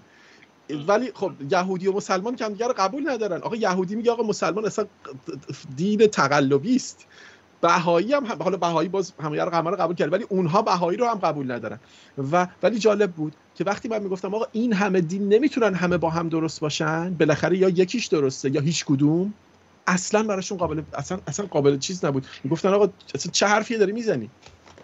این یکی از اون دو تا معیارهایی که می‌تونه نشون بده که چرا علم مثلا از ایمان بهتره. چون علم دنبال جوابهایی میگرده که تناقض تئوریایی رو پیدا می‌کنه برای توجیه جهان که تناقض با هم ندارن خب؟ ولی ایمان رو اگه نگاه بکنیم نتیجهاش بسیار راندومه همش اینور و اونور همش هم نتیجهاش با هم تناقض داره. برای همین نمی‌تونه چیزی روشی باشه که به ما داره حقیقت رو نشون میده. و یه چیز دیگه هم که نشون میده که مثلا علم روش درستیه به خاطر اینه که کاربورد داره. یعنی علم حتما داره یک سری رازهایی رو از طبیعت برای ما آشکار می‌کنه مگر ما. نمی‌تونستیم هواپیما رو ببریم بالا کامپیوتر بسازیم حتما یه سری یه چیزی درستی رو داره درباره طبیعت به ما نشون میده در صورتی که هم چیزی رو هیچ وقت ایمان به ما نداده. شما یک مثال به ما نشون بدین که مردم از طریق ایمان به یک رازی از طبیعت آگاه شدن که تونسته یک کاربردی به ما تو زندگی بهمون بده. برای همین نشون میده که هیچ چیزی رو برای ما آشکار نکرده این ایمان. باشه یه کسی می‌خواد صحبت کنه من وسطم. کی بود؟ ارفان بود؟ آره آره من یه چند تا چیز به ذهنم رسید که خیلی هاشم یادم رفت این وسط که چی بود. بچه بیاین تو وسط حرف اصلا سب نکنین بیاین اگه آره. نکته هست بگین. آره بگو بگو عرفان این چیزی که آرمین اشاره کرد دیگه یک سنخ استدلالی نو میراکل آرگومنت که وقتی که یک نظریه سازگاری شما دارید که مثلا نقاطی که روی منحنی طبق پیش بینی ها یک نظریه جا می‌گیرن و همونجا قرار می‌گیرن در واقع میشه که معجزه که نیست. یعنی از چطوری تونستن این پیش این داده ها بر اساس پیش بینی نظری دقیقا همونجایی باشن که انتظار می‌رفت. یا مثلا این در جاهای مختلف در فیزیک هست در کیهان شناسی و چیزهای دیگه. من می‌خواستم بگم که اون چیزی که می‌خواستم بگم یادم اومد الان. می‌خواستم اون زمان به اشاره کنم که وقتی که با فرد باورمند مذهبی صحبت می‌کنیم صرفا با الگوهای منطق با استدلال خالی فقط با منطق حالا هر نوع از منطق استدلالی عرستوی یا هر چیزی بدون در نظر گرفتن شرایط روانی بدون در نظر گرفتن منافع حتی و خیلی فاکتورهای دیگه که انسان موجود بسیار پیچیده فقط اینکه اگر قرار بود شما با استدلال منطقی بتونید فقط با حساب و کتاب اون منطق سوری کسی رو متقاعد کنید که خب جهان این شکلی نبود. بنابراین در مناظرات در گفتگوها فقط به کارگیری استدلال و منطق کار نمی‌کنه. بدون در نظر گرفتن منافع اون فرد. حالا منافع می‌تونه الزاما منافع مستقیم مالی و نمی‌دونم اجتماعی و طبقاتی نباشه بلکه منافع غیر مستقیمی باشه که مثلا اگر اون فرد بپذیره که فلان استدلال من غلطه و من باید از باورهام دست بکشم مستلزم آ آ مستلزم ب ب مستلزم د همینطوری میره و دست آخر اون فردی ملاحظات زیستی یا نمی‌دونم هر چیزی داره که نباید بپذیره که باورش غلطه. یعنی طبیعیه که بر باور خودش جفت پا نیسته و معتقده که هرگز من از این باور الانم دست نمی‌کشم. می‌تونه منافع باشه می‌تونه شرایط روانی اون فرد باشه. فرض کنید یک باور به خصوصی نسبت به ماورا طبیعی محور احساسی اون فرد باشه که می‌تونه بهش اصلا عواقب داره براش. عواقب جدی داره اگه باورش تغییر بده. اصلا برای همه چیزش عاقبت داره. هم برای احساساتش هم برای سرنوشت زندگیش هم برای آدمای اطرافش هم برای خانواده. همه چیزی عواقب جدی باید بپردازه. ببخشید بگم نگاهش به معنای زندگی حتی. خب اون فرد به حال تحت تاثیر تربیت جامعه خانواده یا هر چیزی به یک پکیجی یک مجموعه از این سری باورها دست پیدا کرده. این قطعات این پازل رو از هم کندن و جدا کردن به نظر من طبیعیه که حس بدی و استرابی در اون فرد ایجاد می‌کنه. این استراب رو همه افراد به یک شکل تحمل نمی‌کنن. برخی از افراد در برابر یعنی یک روحیه حقیقت جویی دارند که این استراب رو به جان می‌خرند و میگن من برای کشف حقیقت برای اینکه واقعیت جهان رو بفهمم حاضر به تغییر ولو تدریجی باورام هستم. حاضرم بخشی از باورم که رسوخ کرده در تمام وجودم تکه تکه آجرهاش رو جدا کنم. ولی خب بعضی ها از نظر روانی شرایطشون ندارن و حاضر نیستن. حتی اگر شک می‌کنن حتی اگر شواهدی می‌بینن که به نظر می‌رسه مثلا شما فرد مذهبی نظر بگیرید که هزار بار دعا می‌کنه ولی یه بارم جواب نمی‌گیره. هر چی دعا می‌کنه خدایا ال شود ال شود ولی خب نمیشه. خب این فرد به تدریج قاعدتا ما انتظار داریم که دل سرد باید بشه دیگه. چون که دیگه چند بار یه فردی لازمه که به درگاه خدای استقاسه کنه و جواب نگیره برای حاجاتش به اصطلاح. انتظار می نظر منطقی فرد بعد ده بار صد بار استقرار کنه بگه خب پس این جواب دیگه اگه خدایی وجود داشته باشه که داره نظارت می‌کنه امورات رو می‌تونه دخالت کنه در امور مادی جهان و امورات رو به سمت اون چیزی که من می‌خوام برگردونه. ولی وقت ببینه که برنمیگرده ما هزار داریم که اون فرد تردید کنه و این تردیدش باعث شه که دست بکشه از باورش. ولی خب این اتفاق نمیفته. لاغر مشاهدات شخصی من نشون میده این چنین افرادی به این راحتی حاضر به دست کشیدن از باورهاشون نیستند. زوس توی ویدیو تئوری توته اینو خیلی بامزه توضیح داد و درستم هست کاملا که تو هر چقدر شواهد کمتره برای تئوری توته اتفاقا تئوریت قوی تره چون میگی آقا اگه شواش اصلا دلیل این که یه دست هایی پشت پرده هستن که جهان رو دارن تحت تاثیر قرار میدن اینه که اصلا دلیل باور من اینه که شواهدی نیست. انقدر قویان شواهد رو پاک کردن. و اگه شواهدی بود که دیگه تئوری توطئه نبود. این کسایی که تئوری دارن دشمنان خودشون انقدر قدرتمند جلوه میدن. من بعضی موقع بهشون میگم میگم خب شما که دیگه شانسی نداریم. نسبت به این کسایی که مثلا اگه ایلومیناتی باشه چه می‌دونم شیطان پرستا باشه هر کسی باشه انقدر قدرتمندشون می‌کنم میگن خب تسلیم شین دیگه چرا دارین مبارزه می‌کنید شانسی ندارین در برابر اینا؟ اگه واقعا انقدر کنترل دارن. آره دیگه ولی خب شواهدی نیست این باعث میشه ایمانشون قوی تر بشه چون ایمانیه دیگه. تو باور داری که دستایی هست. هر چی بگی آقا شواهد چیه؟ میگه اصلا اگه شواهد بود که دیگه تموم بود دیگه. شواهد چون نیست اتفاقا یعنی دارن. یعنی تو میگی آقا این همه دعا کردی؟ هیچ پاسخی نگرفتی. چرا ادامه نمیدی؟ میگه اصلا قانون اینه که من دعا بکنم و او بداند که من ایمان دارم. اگر پاسخ نمیده خودش می‌دونه چرا پاسخ نمیده. ممکنه هیچ وقت پاسخ نده. این. چیز این, این تئوری توته فکر کنم منبعش همون میل هایی باشه که همون که باعث آفرینش خدا شده.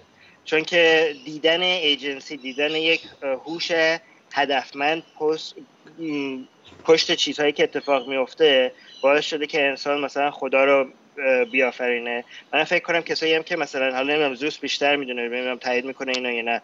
کسایی هم که مثلا تئوری تو تئوری اینا قبول دارن کسایی هم که مثلا نمی‌تونن قبول بکنن یه چیزی توی دنیای سیاست یا تو اقتصاد به طور تصادفی اتفاق افتاده یا به طور ارگانیک اتفاق افتاده.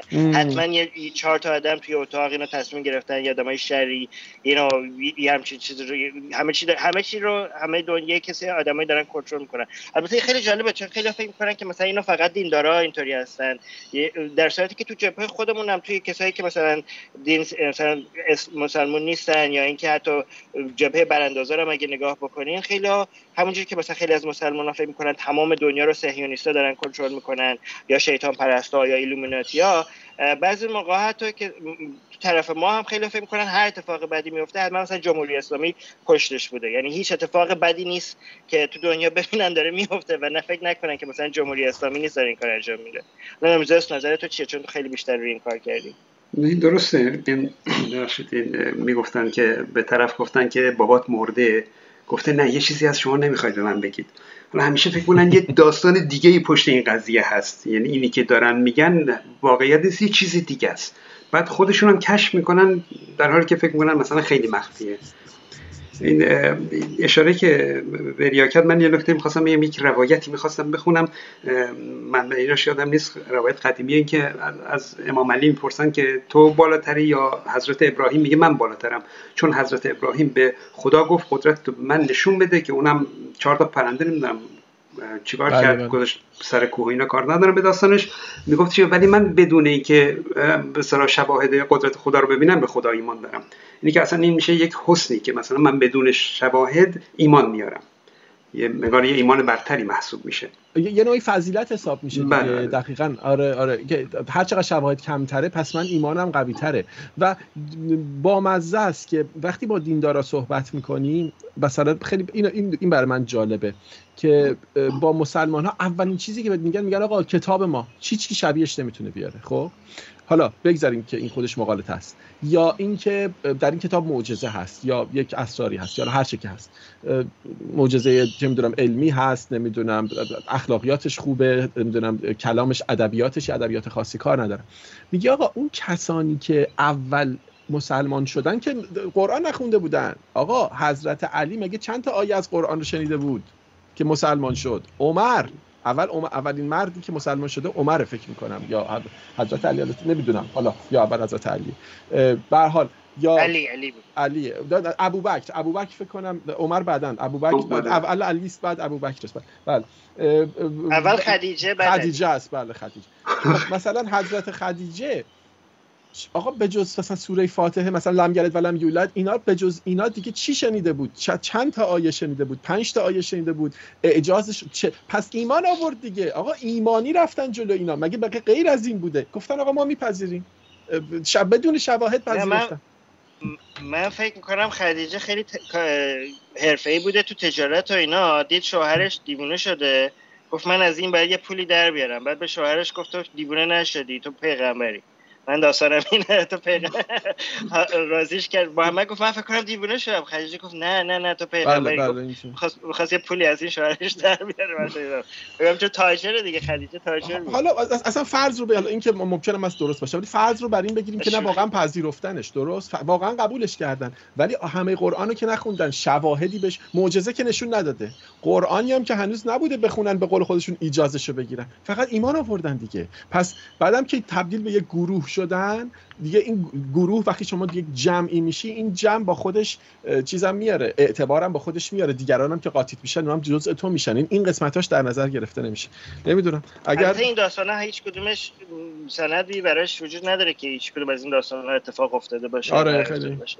خدیجه و علی و اصلا هیچ ما سندی نه درباره علی داریم نه درباره ابوبکر داریم نه درباره عثمان داریم. بریم از معاویه به بعد سند داریم.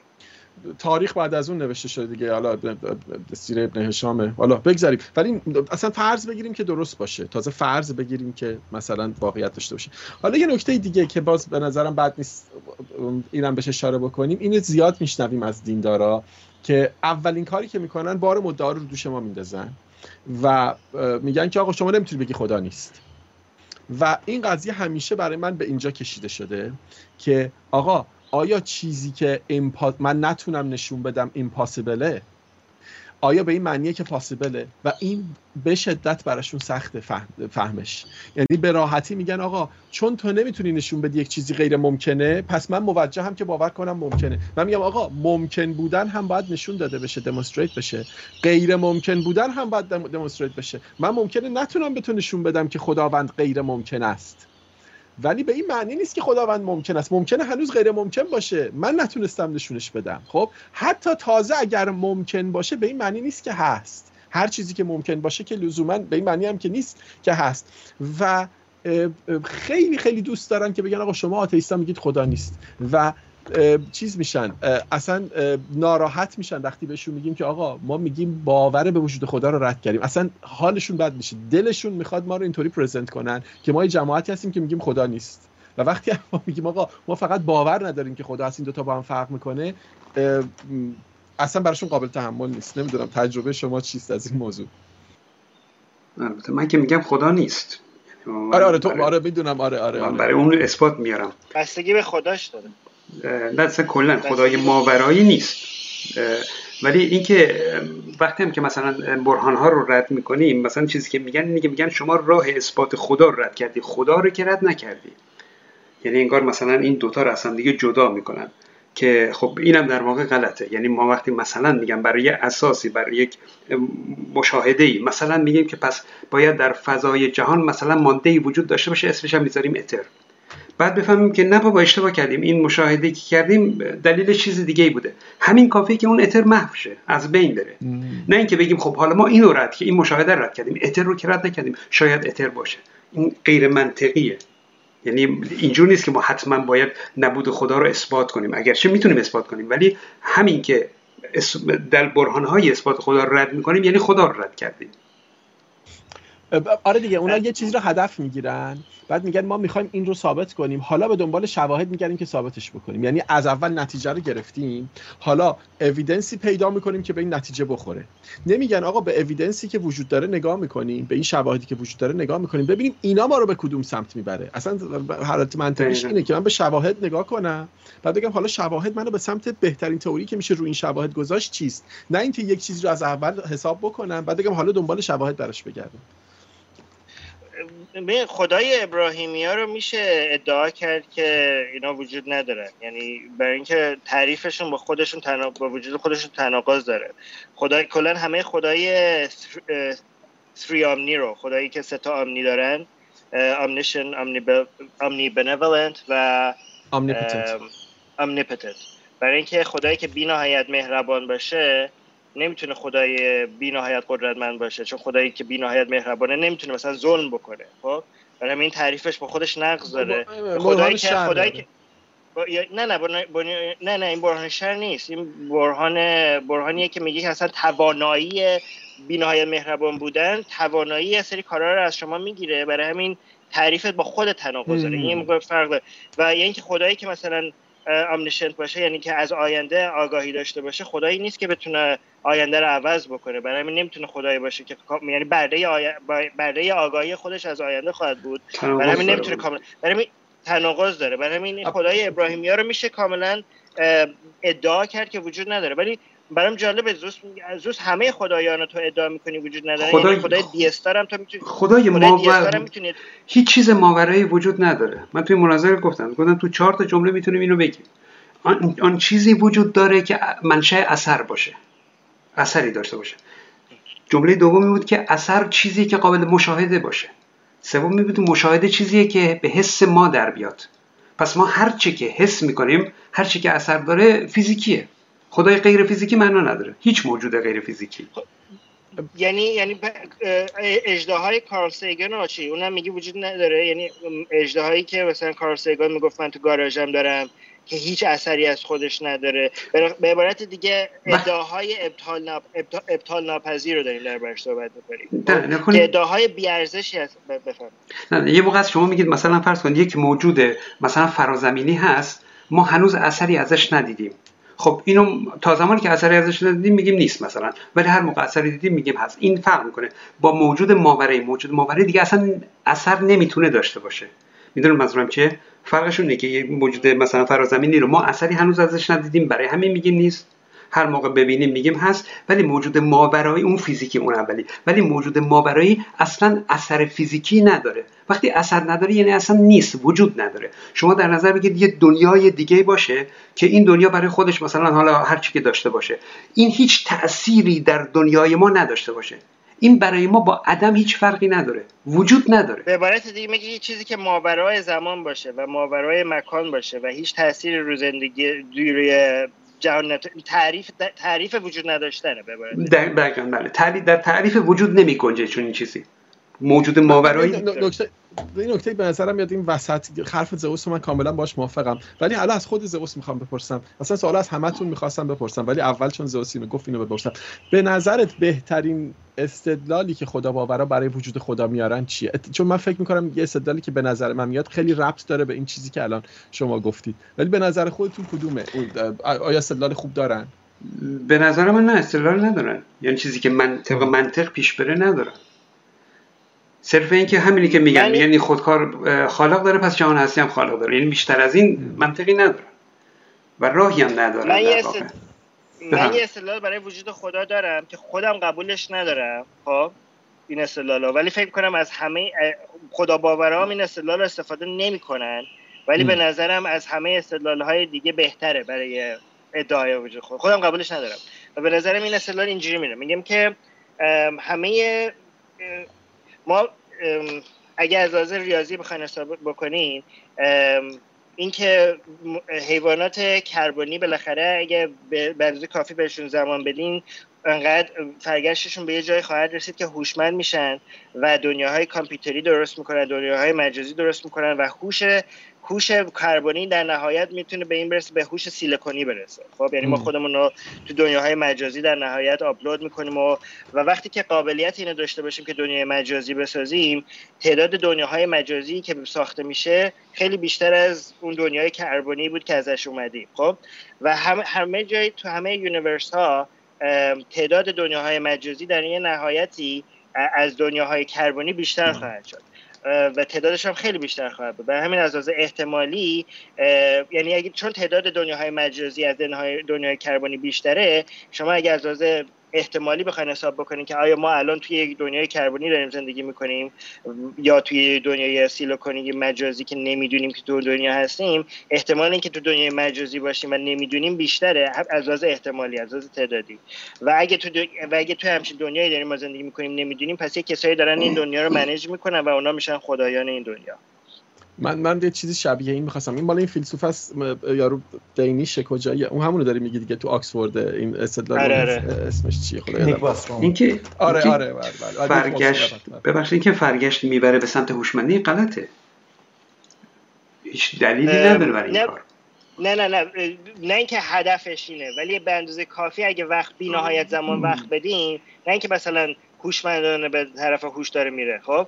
ولی چون احتمال چون بی نهایت زمان و بی نهایت تا universe داشته باشین بالاخره یک یک احتمالی به اونجا یک احتمال اونه. یک یک عالم احتمال هم که اصلا هوش هم از بین بره. نسل انسان هم از بین بره. و دیگه هیچ هوشی وجود نداشته درست؟ ولی خب بالاخره مثلا شما فرض کنید بی نهایت تا جا داشته باشیم همه حالت ممکن میشه اون هست درسته. مل... بله میلیون هاش هم از بین بره ولی میلیون هاش هم میمونه و ادامه پیدا می‌کنه درسته؟ مثلا شما کنید میلیون ها میلیون ها ما تمدن داشته باشیم توی جهان های مختلف و توی, توی کهکشان های مختلف خب؟ و میلیون ها از این هوش هم از بین بره خب؟ ولی خب میلیون هاش هم بقا پیدا می‌کنه. نه می‌دونم. منظورم اینه که اینکه فرگشت به سمت هوشمند شدن نمیره. به همه سمت میره. یکیش می‌تونه این باشه.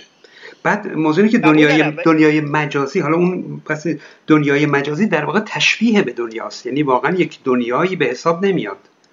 جزی از همین دنیای خودمونه. ما اون رو در ذهن خودمون به یک دنیا تشبیه می‌کنیم. یعنی این کاراکترهایی که مثلا توی گیم داریم تصور می‌کنیم که واقعا تو اون فضا هستیم. یه چون این حالتی. این در واقع تشبیه کردن ذهن ماست که ولی دنیایی نیست.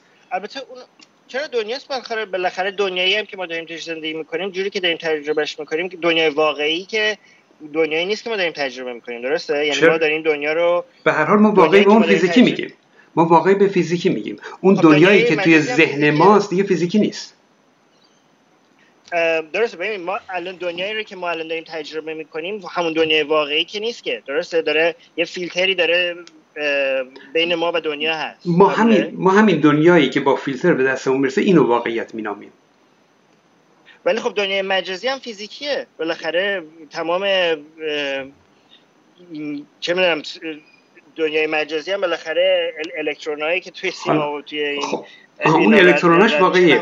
اون الکتروناش واقعیه ولی اون که تصوری که ما می‌کنیم دیگه واقعی نیست. این بس طولانی میشه الان خب فکر دارم همه من دارم همه میگم میگم این تصوری هم خب میگم شما میگین اون تصور واقعی نیست. خب من میگم تص... من الان مثلا این لیوان این لیوان اگه دارم نگاه می‌کنم اینم سفیده. خب اون سفیدی که من دارم تجربه می‌کنم با اون سفیدی که خارج از درک ما وجود داره که یکی نیست. می‌دونی میگم همین تصور الان ما هم خیلی فرق داره با اون چیزی که واقعی دنیا واقعیت هست. خب درسته. تو دنیای مجازی هم تقریبا همینه البته. درسته منتها ما این شرایط خاصی رو که مثلا این لیوانی که شما این رو واقعیت مینامیم این با اون هم سنخ نیستن. درسته که هر دو رو یه جوری درک می‌کنیم. ولی این رو با اون هم سنخ نمی‌دونیم. نمی‌تونه بگیم مثلا این یه دنیاست اون هم یه دنیاست. اون دنیای مجازی رو در واقع انتظایی می‌دونیم نه, نه فیزیکی. ارفان توی آینده بله بله. یک بخش هایی که درباره نظریه‌های علمی به خصوص مطرح میشه که درباره چیزهایی و نظریه‌ها و پیش هایی هست که خب خیلی راحت قابل مشاهده نیست.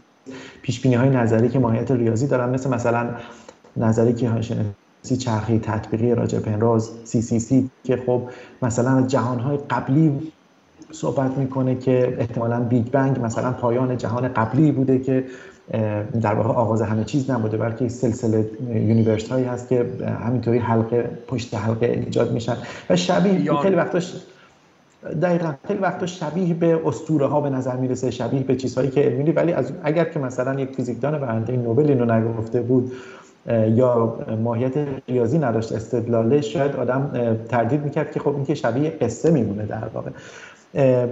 چون به هر حال شواهدی از جهان قبلی رو که حالا خیلی بحث پیچیده و مفصلیه شاید هیچ وقت بهش دسترسی پیدا نکرده باشیم ولی یک سناریویی که ممکنه حتی جهان ما یعنی یک همچین ساختار پیچیده داشته باشه. یا به حال می‌خوام بگم بحث شواهد بحث وجود عدم وجود در عمل هر کدوم از اینها خیلی خیلی پیچیده تر از این حرف جهانمون جای عجیبیه. جهانی که ما توش زندگی می‌کنیم شما با نگاه علمی بهش نگاه می‌کنید به قدری تو در تو پیچیده و در هم تنیده است که خواص جادویی در این جهان وجود داره که در مکانیک کوانتومی در نسبیت خب اینا خیلی شبیه جادوه در واقع. خواص همین طبیعتی که ما توش هستیم. اما اتساع زمان خب یه خاصیتی که اصلا با عقل ما جو در نمیاد که مثلا زمان برای یه ماهیت نسبی داره یا اینکه مثلا در هم تنیدگی کوانتومی واقعا چجوری کار می‌کنه. خیلی شبیه به خواص جادویی به نظر می‌رسه. چون اصلا با درک نیوتونی ما از طبیعت خیلی جور نیست. یعنی من احساس می‌کنم با یک پدیده ظاهرا اگر نمی‌دونستیم که این جزء خود طبیعته و فیچرهای همین طبیعت ماست فکر می‌کردیم که لابد با یک چیز ماورایی و فراتبی طرفیم. می‌خوام بگم حتی نگاه علمی هم به جهان به قدر کافی لبریز و سرشار از چیزهای عجیب و غریب چیزهایی که حتی مثلا در فیزیک ذرات وجود یه سری ذرات بنیادین اینکه این بحث بین ها و غیر ها مبنی بر اینکه آیا مثلا این ذره بنیادی واقعا وجود داره یا اینکه صرفا یک یک تبیین یه توضیحی که ما حس کنیم که اون اتفاق در اون زیر داره چه اتفاقی میفته یعنی واقعا وجود داشتن و اینا؟ خب بحث خیلی مفصلی وسط حرف داری اینو قبول داری که به نظر میاد اگر هم جهان رو واقعی بگیریم مغز ما ایولو نشده برای دیدن ابعاد خیلی خیلی ریز ابعاد کوانتومی یا برای حجم های خیلی بزرگ و گرانش خیلی زیاد. یعنی انگار ما برای ابعاد متوسط آره. انگار حقیقت رو اینجاها نمیشه دید. یا باید بریم تو آره آره. بگو و برای همین شاید به همین دلیل که آنومالی هایی در جهان هست در نظریه هایی که همین الان وجود داره به خصوص دیگه در پیشتازترین نظریه های فیزیک جدید پر از آنومالیه دیگه. یعنی ما هر دری که وا می‌کنیم باز دوباره یه در بسته می‌کنیم توش. فیزیک ذرات هر ذره بنیادی که یه قدم برای شناختش جلوتر میریم باز دوباره صد تا سال جدید پیش میاد پس چرا اینجوریه؟ چرا سایزش نمی‌خوره؟ ابعادش جور نیست. داده هاش پر از آنومالی و ناسازگاری و ناهنجاری اصطلاحا. اینه که شاید شاید اینطوری باشه که ما در تبیین علمی جهان هم هر گام که رو به جلو میریم انگار که از دستمون لیز می‌خوره و فرار می‌کنه حقیقت و جهان از یه حدی بیشتر تب تن به تبیین نمیده. تا یه جایی ممکنه و از جا به بعد اصلا اجازه تبیین نمیده به ما. این هم حالا محدودیت های بر سر راه درک علمی از جهانه. حالا من یه چیزی بگم چون می‌خوام نظر زئوس هم بشنوم. تا حدی من با argument آرمین موافقم. این شبیه به اون چیزی که Nick Bostrom میگه. نمی‌دونم آرمین آدم بامزه Nick Bostrom اگر وقت کردی نگاهی بهش بنداز. و من اون چیزی که برام جالبه اینه که زئوس میگه که میگه آقا اون چیزی که ماوراییه نمی‌تونه در این جهان interact بکنه با reality ما. نمی‌تونه برهم کنش داشته باشه با واقعیتی که ما توش هستیم. درست درست فهمیدم بله، بله، درست, آره آره. خب که کاملا هم پذیرفتنی چون اگر ماورایی باشه که دیگه جز این reality نیست. ولی این به این معنی نمی‌تونه باشه که لزوما reality دیگری وجود ندارد. خب من فکر می‌کنم یعنی ما نمی‌تونیم بگیم که reality دیگری نیست. فقط همینه. چون اگر reality دیگری بود ما میدیدیمش. نه reality reality ریالیتی دیگه برای ما وجود ندارد. برای برای ما وجود نداره. درست بله. درست. خب حالا من, حالا من می‌خوام به اینجا برسم. نمی‌دونم دارم بلند بلند فکر می‌کنم الان. ما یک فرض رو بر این گرفتیم که یک جهانی بیرون از ذهن ما هست. یک جهان فیزیکی مادی. خیلی خب یه قوانینی داره طول و عرضی داره زمانی داره فلان داره.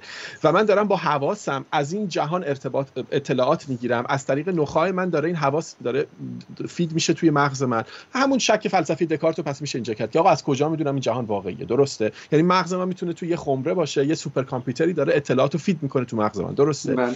حالا به هر حال ما پذیرفتیم که به نظر میاد یک اطلاعاتی داره یک جوری به ما داده میشه یک جوری داره پردازش میشه. و من یک تصوری از یک reality دارم. خب؟ پس این reality این بگیم آقا فرض کنیم جهان مادی هست و ما هم داریم از این جهان مادی اطلاعات می‌گیریم. حالا یک چیزی که منو تشکیل میده چیه؟ اون چیزی که به من میگه آقا من هستم. یک چیزی یک کاریه که این کامپیوتر مغز من داره می‌کنه. روی این اطلاعاتی که داره براش میاد لو این اطلاعات رو لود می‌کنه. رو اونا میشینه میگه خب من هستم. یعنی فهمیده که هست. سورسش چیه؟ سورسش اطلاعاتی که من از جهان دارم می‌گیرم. حالا فرض بکنیم که من بتونم یک یک نوعی یک ریالیتی ورچوال ریالیتی تعریف بکنیم خب؟ و همین کاری که مثلا تو فیلم Matrix سعی کردن نشونش بدن که آقا اینا میشینن انگار یه چیزی تو سرشون میره چون انگار که از بچگی این یک حالا یه pin یه که میره تو سرشون انگار که ارتباط نخاع رو با مغز قطع می‌کنه اون لحظه و از یه جای دیگری به مغز feed می‌کنه درسته؟ و اون من اونا اون چیزی که هستی اونا رو تشکیل میده من اون خود من اون من من یهو که چشمو باز می‌کنم می‌بینم این دفعه تو یک reality دیگری هستم. انگار که دقیقا در یک واقعیت دیگه هستم دیگه. خب حالا فرض بگیریم که جهان ما جهان واقعی است. اون جهان میتریکس جهان غیر واقعی در حقیقت مجاز دیگه. این آدمایی که اون تو زندگی می‌کنن آدمایی که تو جهان غیر واقعی باطل مجازی اون چیزی که قدیما می‌گفتن این جهان مجاز است جای دیگر حقیقت است خب؟ و دلیل اینکه این آدما نمی‌خوان آدمایی که تو اون جهان مجازی گیر کردن اینه که نمی‌دونن تو جهان مجازی هستن نمی‌دونن که تو حقیقت نیستن. فکر می‌کنن واقعیت همینه ولی در حالی که نمی‌دونن مثلا واقعیت داره از یه جای دیگری بهشون فید میشه. حالا اون کسی که می‌دونه تو جهان مجازیه اون کسی است که فهمیده آقا دو تا جهان وجود داره حقیقت یه جاست من الان توی مجاز هستم. و می‌دونه آگاهانه تو میتریکسه. خب این آدم کسیه که می‌تونه بپره تو یکی جهان. توانایی پریدن تو یکی جهان رو داره. و دیندارا اتفاقا این مدل این مدل شبیه مدلی است که کیکگارد از فیف به نظر من یاد می‌کنه. میگه آقا تو اگر باور کردی فهمیدی که جهان دیگری هست اونجایی هستی که توان پریدن تو اون جهانم داری. و اون واقعیت هست. یعنی نمی‌دونم چقدر این قضیه براتون اصلا مک سنس می‌کنه. دوست دارم نظرتون رو بشنوم. بالا نمی‌تونم یعنی بحث مختلفی اومد تو ذهنم. یاد این چیز افتادم یکی از این مبلغای مسیحی باش بحث می‌کردم. می‌گفت جواب تو از مسیح بگیر. یعنی چی؟ میگفتش که وقتی که تنها شدی بگو یا مسیح. مثلا منو کمک کن. اما نمی‌تونم من این کارو کنم. حالا اینه که شما فرمودید باید باور داشته باشیم به یک جهان دیگه بعد می‌تونی بپری. خب این شد همون اساسش شد همون ایمان داشتن. باور داشتن آره آره, آره جهان دیگه. هم بالای اون در بالای اون ساختمونه چیز بهش همینه میگه مورفیوس بهش همینه میگه. فقط نکته جالبش می‌خوام دارم از ماتریکس مثال میارم برای اینکه خیلی شبیه این داستانه. من ندیدم ماتریکس ندیدی؟ نه. خب خیلی دنیه. قسمت یکشو ببین. یه جاییه که اینا رفتن ذهنشون. خب جالبه. توی اون فیلم تو می‌بینی آقا واقعیت های مختلف وجود داره. یه واقعیتش جهان واقعیه. یه واقعیت دیگه میتریکسه که ذهن آدما تو میتریکسه. یه سری واقعیت های کوچیک کوچیک هم هست که اینا خودشون طراحی کردن. یه فضایی طراحی کردن برای تمرین. مثلا برای تمرین کاراته. خب؟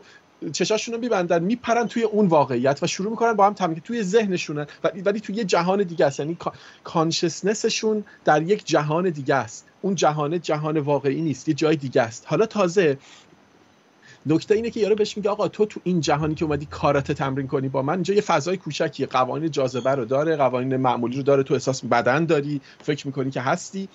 حالا اینجا اگر تو واقعا باور کنی که در کامپیوتر پروگرام هستی در یک فضای مجازی هستی اون موقع می‌تونی قوانینش رو بشکنی. مثل اینکه شما وقتی می‌دانید در خواب هستید اون موقع دیگه میگی آقا من می‌تونم پروازم الان بکنم.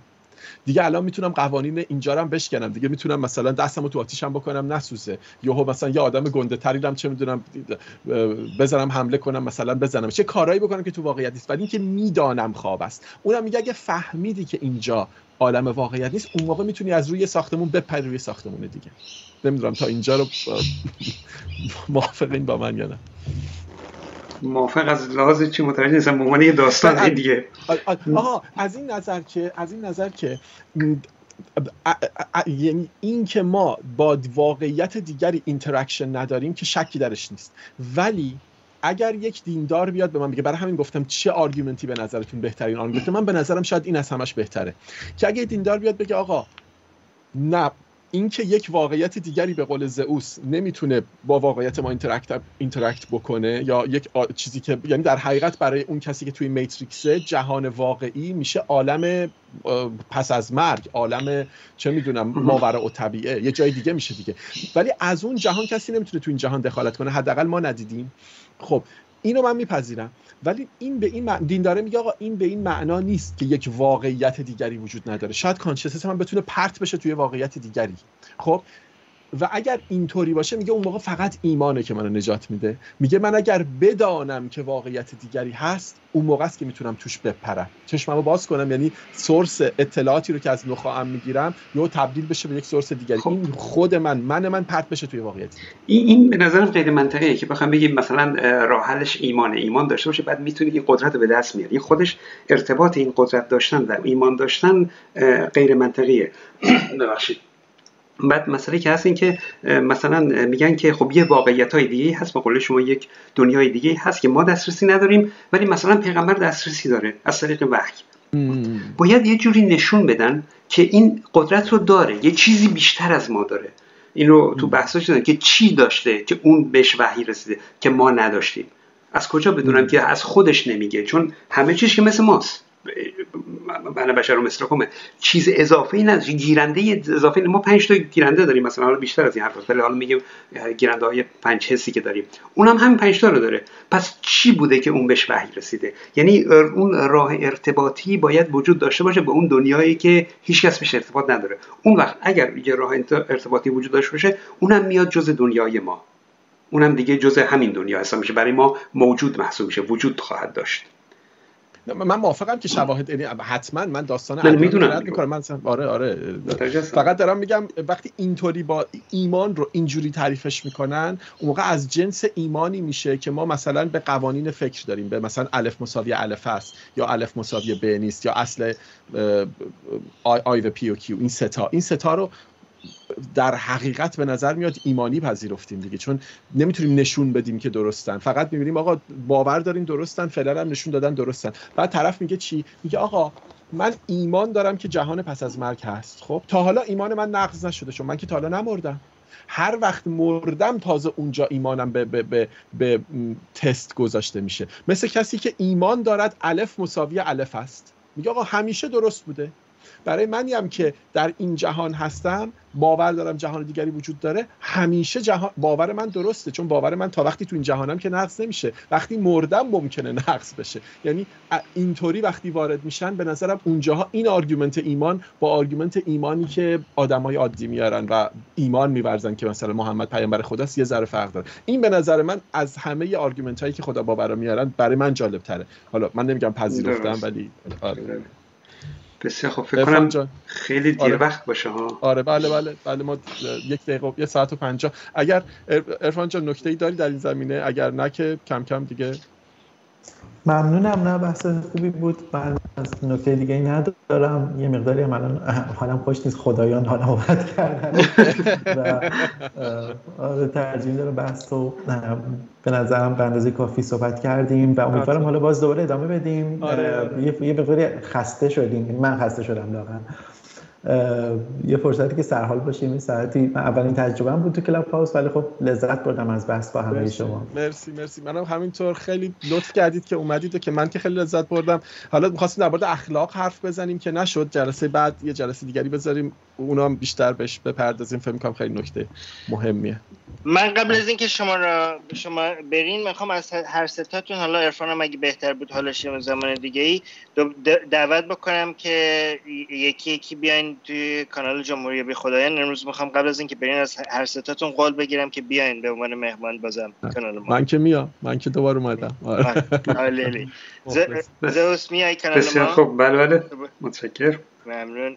من همینطور آره من یادی می‌کنم از ترمه که بارها بارها تماس گرفته بود تو برنامه هاش یعنی برنامه های شما از طریق ترمه تماس گرفته بود شرکت کردم و واقعا متاسف شدم و خیلی خیلی ناراحت شدم خیلی به فکر فرو رفتم و واقعا در چنین شرایطی نمی‌دونم چی بگم ولی واقعا جا داره که یادی کنیم ازش و یادش رو گرامی بداریم. ترم شما رو خیلی دوست داشت ارفان جان. خیلی هم خیلی هم مشتاق بود که شما رو ببینه.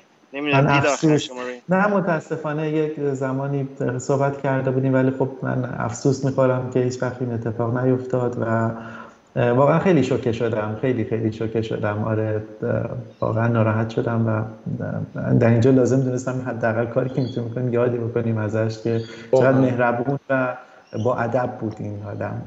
یادش گرامی من که ندیده بودمش ولی انقدر تعریفش شنیدم که فقط می‌تونم حسرت بخورم و افسوس بفرستم و جاش خالی و یادش گرامی واقعا. ممنون از همتون. خب دیگه پس بچه ها مرسی از همه. زوس عزیز. ارفان عزیز و آرمین عزیز ممنون. وقت همگی بخیر مرسی از دوستانی که تا حالا ما رو شنیدن. اگر بحثی دیدید که جالبه و میشه برای دفعات بعد بود دوستان به ما پیام بدید. من, پیام ها رو کامنت ها رو می‌خونم و سعی می‌کنیم جلسات بعد در مورد اون مسائل هم بیشتر صحبت کنیم. فیدبک ها خیلی تعیین کننده است دیگه بله بله, بله, بله.